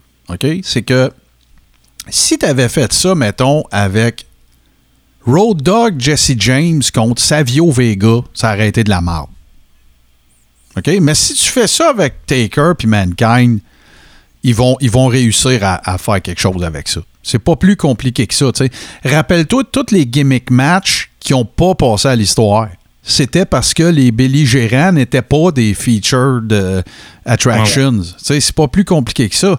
Euh, je- je- Puis euh, je vais te donner un autre exemple, par contre, parce que là, c'est pas fair pour euh, Road Dogg, Jesse James, qui était écœurant, puis Savio Vega, qui était pas mauvais. Mais rappelle-toi, c'est à WrestleMania 14, le fameux dumpster match avec euh, Terry Funk puis euh, Mankind, con- ben Foley contre Cactus Jack contre, il s'appelait Chainsaw Charlie à l'époque parce que euh, Kevin Dunn, le tata de, de producteur, de réalisateur du show, voulait pas mettre over Terry Funk, fait qu'ils ont dit on va l'appeler Chainsaw Charlie, puis il y avait un, un chose, cossin de nylon, hein, c'est ça. Puis c'était contre euh, les New Age Outlaws. C'était super outlandish, ce match-là, mais ça a marché. Pourquoi? Parce que c'était ces quatre gars-là. Si tu avais Ah ouais. fait ça, fait que si tu prends ces gars-là, je parle pas de Funk puis l'autre, mais je, euh, euh, Funk puis Foley, mais si, si je prends les, les, euh, les New Age Outlaws puis tu les aurais mis dans un Buried, Buried Alive match, ça aurait pas marché. Mais tu aurais pu prendre Taker puis Foley dans un dumpster match puis ça aurait marché. Fait que mon point est très simple, c'est qu'il y a des workers avec qui tu peux te, te permettre de plus grande largesse parce qu'ils sont incroyables, tu sais. Fait que c'est pour ça que je vais, je vais en laisser passer. Tu sais, on est loin de, on est loin de, de Mae Young qui accouche d'une main, puis de Choppy Choppy Your Pipi, puis on est loin de ça, là, tu sais. Mais on, on- on est, on est sur le verge de l'attitude era pareil, tu sais. Fait qu'on s'en va là. Fait que, euh, puis, puis, je- tu vois, tu me fais me poser bien des questions parce que je me suis questionné beaucoup. Je prépare de quoi sur Vince Russo, tu sais? Puis Vince Russo, je continue de dire que c'est un des gars qui a probablement été le plus incompris du monde de la lutte parce qu'à l'époque où il est arrivé, avec où la télé s'en allait, c'est à cause de lui que le- le- la WWE a gagné les, Midnight, les, les Monday Night Wars. Mais s'il faisait ça aujourd'hui, ou s'il l'avait fait avant, Ouais, ça n'aurait pas marché. ça n'aurait pas marché parce que la TV suivait pas. Fait que, tu sais, il y a beaucoup de, de- timing de, de la culture pop euh, générale, tu sais, qui fait que ça va marcher ou pas. Fait que là, ben, t'avais, t'avais, puis oublie pas une autre affaire aussi, c'est que là, si tu l'es pas en plein dedans, t'es pas loin de l'époque où la WWE se fait botter le cul par Bischoff. Euh, ben là, c'est commencé parce que ça fait ça. six mois que la. Que, que le- en fait, euh, ça fait quelques mois que la NWO à 3 est formée. C'est ça. Fait que là, ils essayent tout, qu'est-ce qu'ils pitchent des affaires sur le mur, puis ils veulent voir qu'est-ce qui va coller, tu sais, aussi. Fait que c'est pour ça que, tu jamais je bâcherais contre quelque chose de ce genre-là qui était full théâtral, stagé à côté. Pourquoi? Parce que c'était deux personnages full théâtral, stagé à côté qui étaient super over. Fait que pour ça, moi, mon, old schoolness n'a pas été trop, n'était pas trop affecté. Par contre, si tu avances dans l'attitude era, dans le temps de The Ministry, puis de Steve Austin qui se fait crucifier, puis ça, tu vois, je décroche, là. Puis il y a bien des workers de cette époque-là qui, ont fait ces affaires-là. Ça, j'ai décroché un peu plus. Fait que, c'est ça, c'est- une ligne mince. C'est dangereux de dire tout un ou tout l'autre parce que il y a quand même eu des. Écoute, tu sais, je veux dire, c'est. Moi, c'est la logique des choses que j'aime qu'ils soient respectées. Tu sais, si tu pars avec le principe que Undertaker, c'est un fossoyeur, c'est un embaumeur, puis que là, ben, dans ce contexte-là, ça suit un, un- une narrative qui fait du sens pour ce personnage-là, avec Foley qui arrive, puis que là, il vole Paul Bearer, puis tu sais, je vais, je embarquer beaucoup plus. Mais si t'arrives, tu fais un gimmick match. euh, euh, je sais-tu, moi, Buff Bagwell's mom en euh, forklift, là, ben là, je décroche bien raide, c'est ça. OK. Bon, ben voilà. Écoute, euh, pour, pour le match, euh, tout ça, on fera pas le- play-by-play, euh, mais on va parler du niveau de violence parce que, bon, c'est Ouais, pas... ouais, c'était. Ouais. c'est pas, c'est- c'est- c'est pas où ce que ça s'est rendu Non, après. mais tu sens qu'on s'en va là. Tu, sais, tu sens qu'il y a un il y a une crescendo. évolution de violence. Là. Ouais, il y a un La crescendo. Ça, elle sert pas de la violence comme ça d'habitude. Non. Puis là, on est comme, oh, qu'est-ce qui se passe? Euh, écoute, au début, Mick Foley, il y a un, un spike, euh, comme un gros clou euh, pour monter le ring. là. ouais, les mains, là, puis il, il fesse dans la face avec. Ouais, c'est- vraiment intense. Une affaire qui frappe, c'est un peu triste, c'est peut-être chiant de parler de ça, mais c'est la forme physique des deux gars qui frappent. là, quand- si toi, tu connais juste Undertaker, mettons, depuis 2009, ben, faut que tu regardes ce match-là. tu sais. Il est vraiment en forme. C'est vraiment. Ouais, ouais, non, il était, c'est une de ces époques. Il y, a, il y a eu cette époque-là, puis il y a eu l'époque dans Ministry que Taker, il est badass, shape-wise, solide. Là. Je pense à des. Tu sais, à l'époque là, que tu as eu le match, tu avais eu le fameux. euh, c'était un Hell in a Cell, euh, je me souviens plus quel Mania qui est contre Big Boss Man aussi. Là. Ah, ouais, mais c'est 15. Il y a, il y a des, il y a des traps, euh, tu vois, il est dans une autre type de shape, là, vraiment. C'est- c'est- je te dirais, mettons, de 95 à American Badass, là, c'est-à-dire 2001-2002, c'est ces grosses années physiquement. Ouais, ouais. Puis même dans le cas d'American Badass, il avait délibérément pris du poids tu sais, pour avoir l'air d'un gros biker qui se tient dans un Ah ouais. club. Puis tout, là, il était plus dans la même shape, mais pas pantoute. Parce que si tu te rappelles, il avait pris un hiatus de genre 7 ou 9 mois. Ah ouais, ouais, ouais. Fait qu'il avait probablement été un petit peu euh, au, mais au Wendy's, puis euh, tu sais, des affaires de même. Là, Euh, White Castle, puis... Voilà, fait que euh, c'est ça, parce que c'est ce que les deux gars font. Même Mick Foley, là, Mick Foley, lui-même, il va souvent joker en disant qu'il n'a jamais été le gars le plus en forme de la WWF, puis tout ça. Mais le lutteur le moins en forme de la WWF, il est en forme. Bon, ouais, ben non, ben non. Puis, tu sais, contrairement à ce que beaucoup de gens ont pensé, je sais pas si vous avez, ou pensaient à l'époque, je sais pas si vous avez eu la chance de voir un petit peu, euh, soit sur le net ou craquer sur, sur un stream ou quelque chose, euh, le, le fameux show de stand-up de Mick Foley. D'ailleurs, il y en a eu un euh, sur, sur le network aussi, là, ils en ont présenté un. Il allait au gym Foley, là. Tu sais, Ah n'est pas pensé que ce gars-là s'entraînait pas pour une simple et bonne raison. Parce que vous n'avez pas vu du côté de la shape. Tu sais, il y a toute la morphologie. Il y a du monde qui peuvent s'entraîner pendant 20 ans puis se pomper le bras puis ils n'auront pas le bicep d'un autre puis prendre la même sauce que Scott Steiner puis ça n'aura pas le même résultat. Ça fait partie de la, la loterie génétique. Par contre, ça prend de la patate, là. Fait que t'as pas le choix de faire du cardio, là. Si tu veux faire, écoute, le- comme je vous dis, on fera pas on- tout le match, mais Non. si tu veux faire une demi-heure, parce que ça dure une demi-heure quand même. pas quand même. Si tu veux faire une demi-heure avec Taker en 96, faut que tu sois capable de suivre. Là. Oh, ouais, absolument. Puis, tu sais, j'ai. Le Taker, il saute par-dessus. Tu sais, à un moment donné, Taker, il est dans la foule, puis, euh, mais proche de la clôture de séparation. Puis Mick Foley est de l'autre côté, et puis il saute par-dessus, mais il doit s'élever, tu sais, comme un, un joueur de basket. Là. Il saute très haut. là. Très, très Ouais, haut. ouais, non, c'est ça. Puis d'ailleurs, c'est un ancien joueur de basket, mais tu sais, euh, tu prends, euh, tu sais, Foley contre Shawn Michaels, euh, tu prends Foley, euh, tu sais, Hell in a Cell, veut dire, t'as beau être un gars super résilient sur ton corps, mais si t'as pas de patate, tu, tu peux pas survivre à tout ça. Juste monter en haut, moi, je suis pas capable. ben non, c'est c'est clair. je suis certain, si tu me dis, faut que C'est tu montes clair. en haut de la cage, moi, je vais, mon- je vais monter. Mettons que je réussis, là, c'est fini. Là. Non, C'est non, tu sais. en haut, tu te couches le dos, puis t'es en train de. Oh, ouais, ça te prend un sac brun, puis hyperventile, puis euh, tu vois des étoiles. Je suis monté en haut. Je vais coucher là. Euh, mais là, j'ai besoin que tu me rafraîchisses la mémoire. Parce que, tu sais, c'est- écoute, là, juste pour vous mettre ça en perspective, tu sais, Hell in a Cell à King of the Ring, c'est c'est deux ans plus tard que qu'est-ce qu'on raconte là. là. Fait tu sais, il y en a eu des fiots dans Taker. Puis, euh, Ouais, mais c'est mais, euh, c'est-tu celui qu'à la fin, il dompe du ciment avec Paul Bearer, là? Non. Bah, c'est ça, OK. Fait que là, c'est pas ça, là.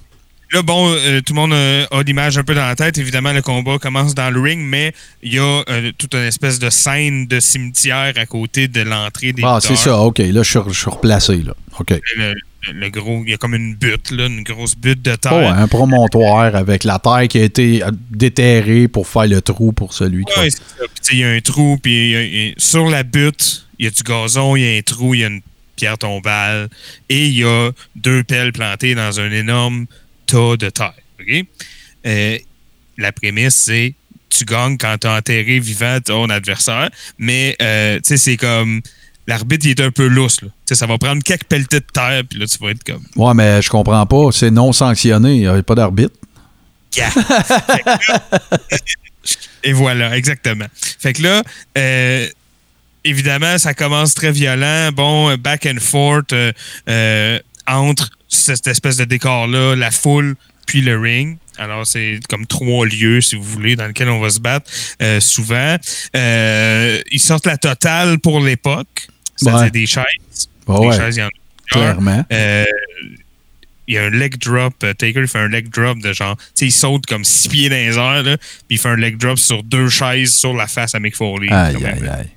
Hey, mais moi, il y a une affaire, là. euh, Je te, je te coupe deux secondes, là. Tu sais, le fameux spot là, que Taker fait, qui, qui faisait pas, je pense, à cette époque-là. Le gars, il est couché sur le ring apron, mais tu sais, sa tête, elle dépasse. Ouais, ouais, ouais. Puis là, il marche à côté, puis il fait un leg drop. Mais Mm. que son, son fessier, à lui, Taker, il fait sur l'apron, là, qui est le bout le plus tough du ring. Là. OK? Parce que les poteaux sont là. là. Ça, c'est pas du kayfabe. là. C'est sûr qu'au centre du ring, c'est plus mou. Ça, Ah ouais, mais- ça, ça répond plus que sur le côté. là. C'est, c'est de la physique de base. Là. Mais t'as-tu pensé au nombre de fois qu'il a fait ce spot-là? Puis comment ça. Hey, Hulk Hogan a perdu genre 3 pouces de grandeur parce que son move de finish a toujours été le leg drop. Lui, il le fait pendant peut-être moins d'années, mais il le fait sur l'apron. Hey, pense-y comment ça doit être magané à la colonne, le coccyx, le tailbone, les Ouais. disques du dos, du- pas du dos, mais de la colonne, les. Tabouette, les gars sont rough sur le corps, c'est malade. Anyway, c'est un petit, euh, un petit, euh, un petit aparté là, que- compatissant. Fait que là, euh, une des affaires qu'on voyait pas souvent, ou que c'est peut-être même une. Peut-être pas une première, mais en tout cas, quand on Mm. disait des, des innovations de violence, euh, ils se battent un bout avec les, euh, les marches. Les marches bleues en Diamond Steel. Ouais. Mais c'était beaucoup plus rare à l'époque. C'est quelque chose qu'on voit. euh, Ah non, tu voyais presque pas ça. Hey, parce que je sais pas si tu te rappelles, mais il fut une époque où que ces marches-là, c'était des petites marches en bois. Là. Il me semble dans WrestleMania 2, tu sais, le fameux, euh, la, la- la- la première fois qu'on a vu la Blue Cage dans un, dans un événement de la WWF, il n'y avait pas de la- du Diamond Steel là, pour monter les marches qui faisait le coin et qui s'embouffetait bien comme faux dans le poteau. Tu n'avais pas ça. C'était quasiment comme euh, sais, l'équivalent du petit banc de boxeur, mais en escalier. Là. Ouais, qui pèse rien, C'est ça, deux petits steps. Des fois, il y en Ouais. avait euh, à- pas aux quatre coins, mais tu sais, à au moins deux coins. Ouais. Ouais. Pas besoin de. C'est pas gros, fait que tu peux en mettre un peu partout. Mais euh, voilà, donc ils sont battus avec ça. Et c'est euh, c'est ce qui porte un peu le coup final, si tu veux. Bon, je pense qu'il donne une ou deux fois dans le, dans le dos à Mick Foley. Et là, il pointe à la foule, la butte. C'est Oh la première fois qu'ils ils se sont battus dedans euh, déjà. Mais là, c'est comme fini. Là, il pointe, il prend en Fireman Carry et là, il commence à avancer. Et là, à les éclairs et le tonnerre et les lumières et toute kit se mettent de la partie. Fait que là, ça devient très intense. Évidemment, Mick Foley euh, ne se laissera pas enterrer vivant Ben. comme ça. Il, il attend d'être sur la butte pour se réveiller, euh, un cave. Il le laisse- il laisse me transporter. Et là, ils ont leur bataille finale sur la butte, euh, très épique, euh, très movie-like. là, euh, Mhm. euh, C'est ça, comme je vous dis, avec les éclairs, là, puis le, le tonnerre, c'est vraiment particulier. Euh, et euh, l'arbitre, au bout de quelques coups de terre donnés par Undertaker sur Mick Foley, déclare le match terminé, puis il s'en va. L'arbitre qui, san- qui sanctionnait pas le match, là. L'arbitre qui, qui servait à rien a servi un peu quand même, mais euh, c'est ça. Fait que là, il s'en mêlera plus, le match est fini, mais c'est pas de même que ça marche. Là, Mick Foley, il se secoue un peu et là, il commence à attaquer, grand coup de pelle. Évidemment, les pelles ont été des armes tout le long aussi. Clairement. Et, et là, euh, ça commence à dégénérer et arrive Executioner, hein, dont on a parlé la dernière fois que j'ai fait euh, la chronique, et ce lutteur masqué. euh, Ben oui, puis écoute, que je suis donc complètement euh, flabbergasté de savoir que c'était. euh, hey, pourquoi je suis pas capable de le nommer, Toto? Ça n'a pas de sens. Gordy, Terry Gordy. euh, c'est- Euh, c'est pas Terry Gordy? Oh, et Terry Gordy, ben oui, ben oui. Un des membres originaux euh, du. du... hey, sérieux, là, je ne sais pas. Freebirds, Les Freebirds, ben oui. Puis le pire, c'est que je, je suis même pas en train de faire d'autre chose ou de chercher de quoi pour après. Là. Je suis direct devant la caméra, tu me vois, je pitonne rien. mais C'est c'est l'âge, qu'est-ce que tu veux. ça- ils vont faire un documentaire sur moi, comme euh, dans le monde du podcasting au Québec, comme euh, l'Undertaker. Ben oui. In your dreams. Fait que voilà, il est, euh, c'est lui. Fait qu'il il arrive pour aider. Et là, ça va, c'est, c'est la fin classique, un peu à la, à la Royal Rumble 94, où euh, plusieurs heels qui n'ont pas nécessairement rapport euh, avec Mick Foley et Paul Bearer vont venir aider. Euh, on a Crush, on a Goldust, on a Triple H, on a, on est nommé quelques, on a Justin Hogg Bradshaw. Ben ouais. Qui est JBL en cowboy, hein, vous vous en souvenez. Euh, Qui avait voilà. comme manager euh, Dirty Dutch en plus, euh, Uncle Zebekiah. Uncle Zebeka- euh, Daya ou Kaya, chose Ouais, ouais, ouais. Fait que voilà. fait que toute ce gang-là qui se met de la partie, et là, ils finissent par enterrer pour vrai. Et là, Paul Bearer leur crie toute la terre. Je veux que vous mettiez toute la terre. Fait que là, ils ont toutes des pelles. Et là, on les voit pendant le tonnerre et la musique euh, remplir le trou de terre au complet, à rabat. Et là, c'est terminé, ils s'en vont. Hein, la, la job est faite. Mais non. Parce que là, l'image classique, hein, la caméra sur la tombe, et là, le bras en animatronique très clair de Undertaker apparaît et là bouge très bizarrement. Bien sûr. Et là, tout le monde fait Oh shit, il n'est pas mort. On est dans le bon vieux, euh, la fin du classique euh, de film d'horreur américain Carrie. Ouais, euh, voilà. Qui m'a fait Euh, chier dans mes culottes euh, à satiété quand j'avais écouté ça quand j'étais petit. Mais bon, c'est un autre sujet. Puis c'est pas de vos affaires. Mais non. Le classique, hein, on disait 20 octobre, c'est très l'Halloween. Là. Ben ouais, ben euh, ouais, c'est sûr. T'es l'image dedans. Qui va après coller à Taker. Hein, on en parlait quand Mm. euh, euh, on parlait du match de WrestleMania euh, 36. AJ. là, de- euh, puis que toutes les imageries de l'histoire d'Undertaker étaient là. Ah Il y avait donc évidemment la main, euh, un symbole fort avec euh, l'éclair euh, judicieusement placé, l'aréna qui s'éclaire au moment Ah. où la main sort, puis tout. Et c'est comme ça qu'on finit le pay-per-view avec un, un Vince McMahon complètement speechless et euh, qui comprend pas qu'est-ce qu'il vient de voir et qui est complètement abasourdi. Et euh, voilà, c'est comme ça que se termine euh, ce match au Theatrix absolument over the top. Hey, mais, mais- comme tu disais, peut-être grâce au talent des deux gars impliqués, Ouais. mais ça marche. T'sais, on se pose pas vraiment de questions à savoir si c'est trop weird ou pas. Je sais que mon père essayait à l'époque de détruire énormément ce match-là, qui avait aucune aucune existence logique selon lui dans un contexte sportif. Il avait raison, mais Ah non, Euh, c'est sûr que, écoute, on est, on est loin de la, de la, de la- de la fameuse époque de Argentino Rocca puis Edouard Carpentier là, avec ces affaires-là, c'est sûr, là, tu sais, puis je veux dire, ça, ça rend pas ça mieux, ça rend pas ça pire, c'est juste différent pour l'époque, là, ça c'est, clair. Mais hey, avant de, avant de, de- finir ta chronique, je veux juste faire un petit segue parce qu'on a parlé tantôt dans l'Open du fameux... euh, euh, du fameux documentaire de Taker, justement. là. Il n'y aura pas- probablement pas de meilleure occasion pour en parler, mais euh, j'attire votre. Dans, dans l'épisode 2, là, juste pour faire en sorte que, même qu'on finisse d'enregistrer, tu vas te garocher dessus. Là.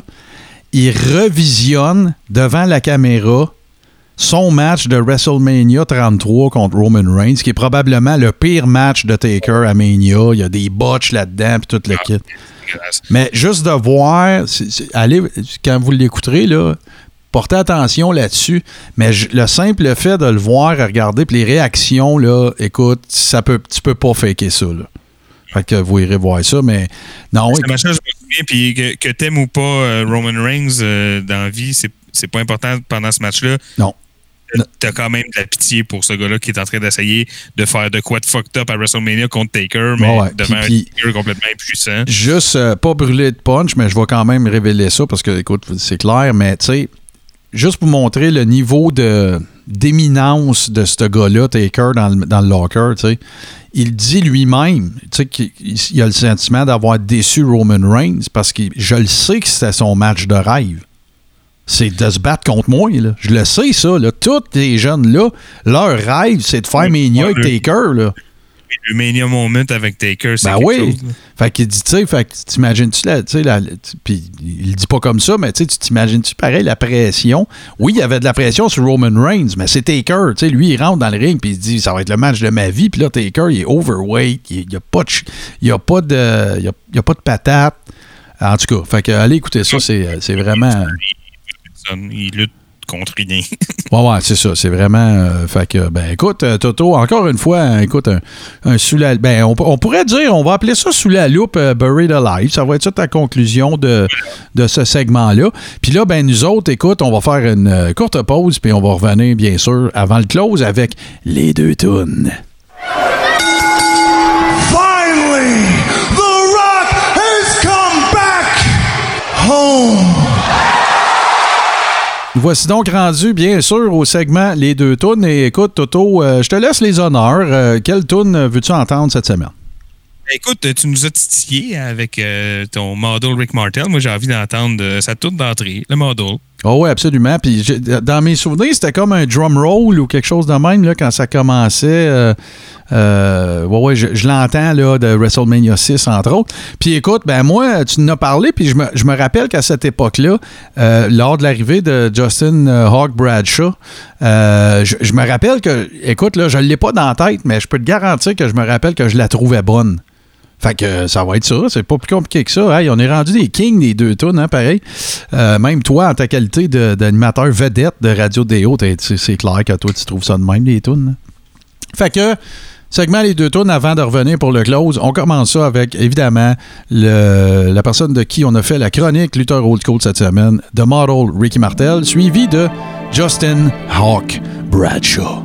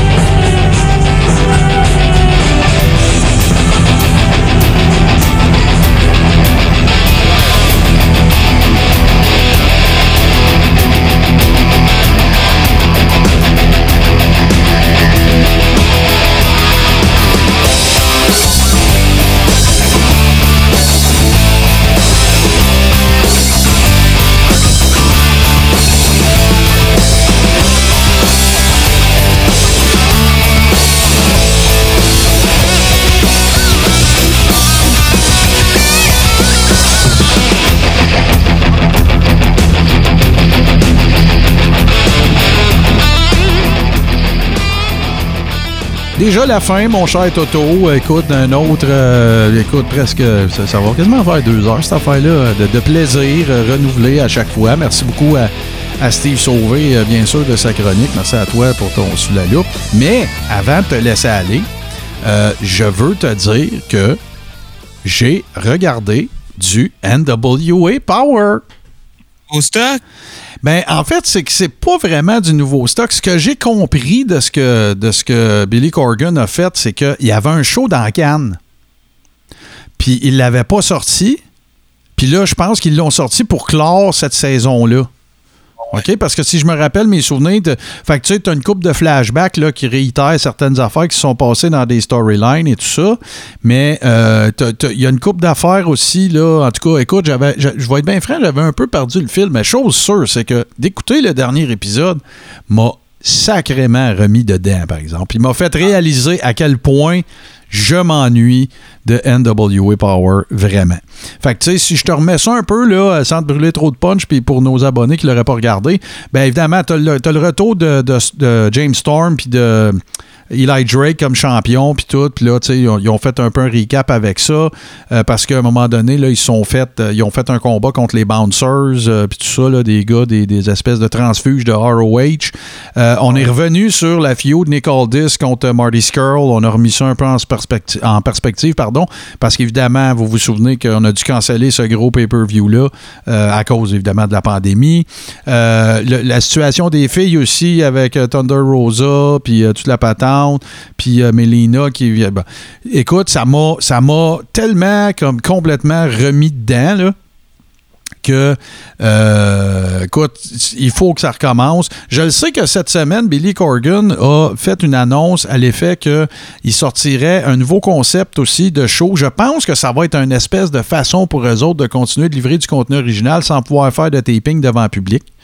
Euh, je me souviens plus exactement du terme que ça va de, que- que- qu'il va utiliser. Ah, mais mais c'est drôle parce que c'est la, la Fed qui euh, bénéficierait, ou en tout cas qui souffrirait moins. que ce de- serait le moins grave. que les autres. Non, mais dans le sens, c'est WrestleMania, c'est devant 50 000 personnes. Ça paraît. Mais NWA, c'est devant 100 personnes. Tu, peux. Ouais, puis là, ben, qu'est-ce qui est plate aussi, c'est que, euh, dans le fond, ça, aurait été le premier pay-per-view qu'on aurait pu s'attendre à ce qu'il y ait du monde un peu, là, que pour la peine. Euh, le, nouveau concept, en fait, j'ai fait une recherche pendant que tu parlais, ça va s'appeler Carneyland. Donc, écoute, on va être en plein old school, là, c'est clair.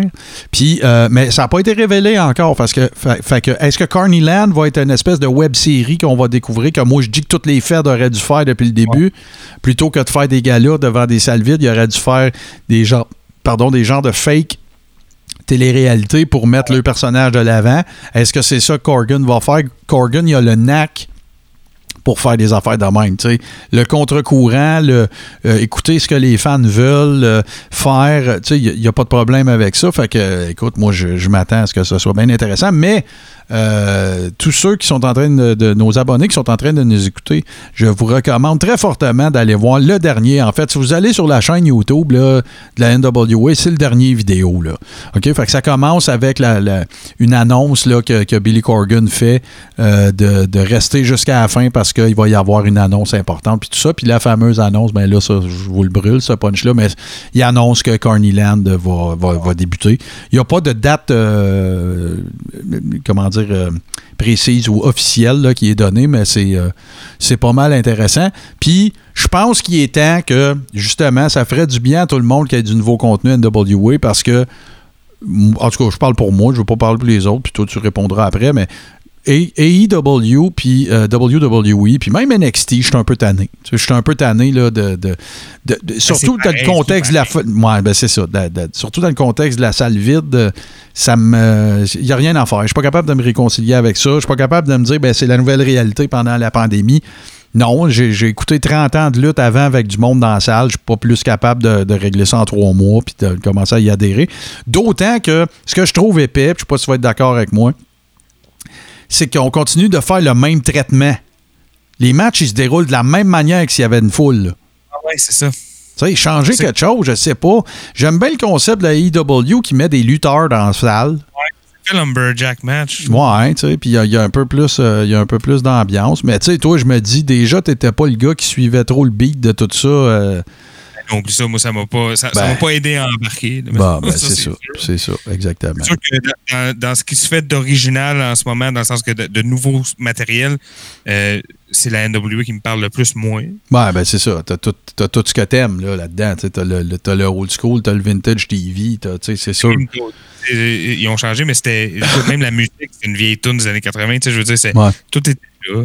Euh, Puis là, ben- puis le feel du studio wrestling, évidemment. Puis Je- je- pour conclure sur les petites nouvelles, euh, de, les actualités, ben euh, évidemment, euh, t'es, t'es au courant que Becky Lynch va tomber en hiatus parce qu'elle est, elle, elle- elle est- elle va être maman. Euh, t'as, mon, mon Jim Cornette que j'adore, mais que là, qui l'a échappé assez solide cette semaine. Puis, des fois, il faut qu'il arrête de parler. Ouais, ben c'est ça, là. Euh, ne, ne deviens pas une parodie de, toi- de, de- de toi-même, Corny, là. Celui-là, là, regarde, je tiens à le dire, là, je suis un méga fan de Jim Cornette. C'est ma personnalité préférée de l'histoire du monde de la lutte, ou à peu près. Puis euh, celle-là, j'endosse ben, absolument fuck all de ce qu'il a dit. Puis, tu sais, c'est ordurier, c'est vulgaire, c'est misogyne. C'est condescendant comment ça s'était dit aussi. Ah, c'est dégueulasse, c'est dégueulasse. Fait qu'en tout cas, euh, vous irez faire un tour sur Lutte Québec ou euh, n'importe quel dirt là. Comment tu dis ça? Vos recherches. Bon, faites vos recherches. Voilà.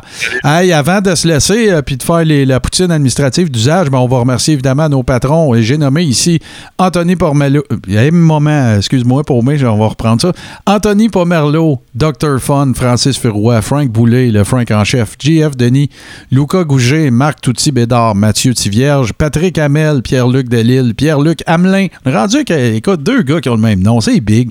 Euh, Steve Bolduc et bien sûr Sylvain Vinet. On vous dit un gros merci. Si vous voulez faire partie comme eux de notre euh, communauté, ben c'est pas compliqué. Vous en allez sur euh, patreon.com euh, et vous faites tout simplement une recherche Le Carré Rond. Si vous voulez vous y rendre euh, directement, ben c'est pas plus compliqué. Patreon.com barre oblique Le Carré Rond. Ce à quoi vous aurez droit à un paquet de contenu exclusif. D'ailleurs, j'en ai mis euh, un posts exclusifs euh, de, de petits goodies qu'on fournit à nos, patrons. On a les watch-along du Big Four. Des fois, on en fait qui sont pas dans le Big Four. C'est des surprises. Et évidemment, le podcast exclusif pour les patrons qui s'appelle Le Brunch en hommage à mon Pat Patterson. Euh, évidemment, si vous êtes en train de nous écouter euh, sur radioh2o.ca, endroit où nous sommes en exclusivité à tous les lundis à 20h, on vous dit merci beaucoup. Et si vous en voulez plus, Sachez que vous pouvez vous abonner à notre podcast sur toutes les plateformes, c'est-à-dire Apple Podcast, Google Play, Spotify et tout bon podcatcher Android. Euh, moi, j'ai fait mes plugs. Toto, fais donc les tiennes. Ah, ben écoutez, euh, vous savez, à tous les vendredis, j'anime dans mon pick-up. euh, Et puis le vendredi prochain, euh, je pense que je vais renouer avec mon concept d'année.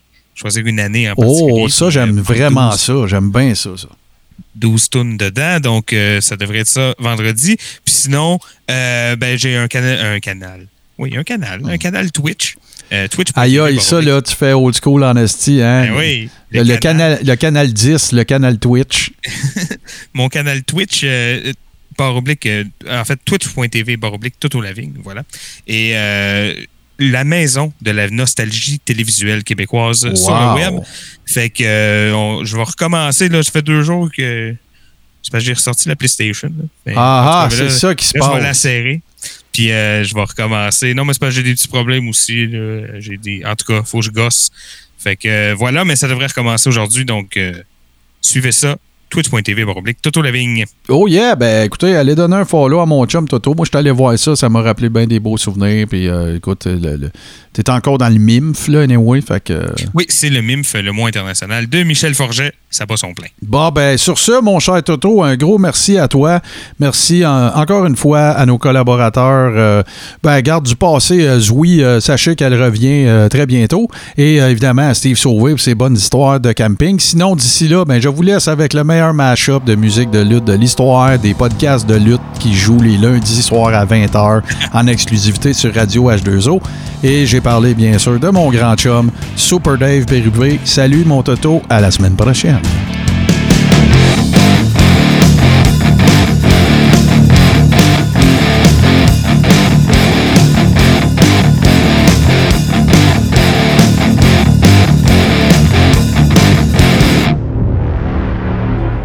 Membre de la famille H2O Web Media.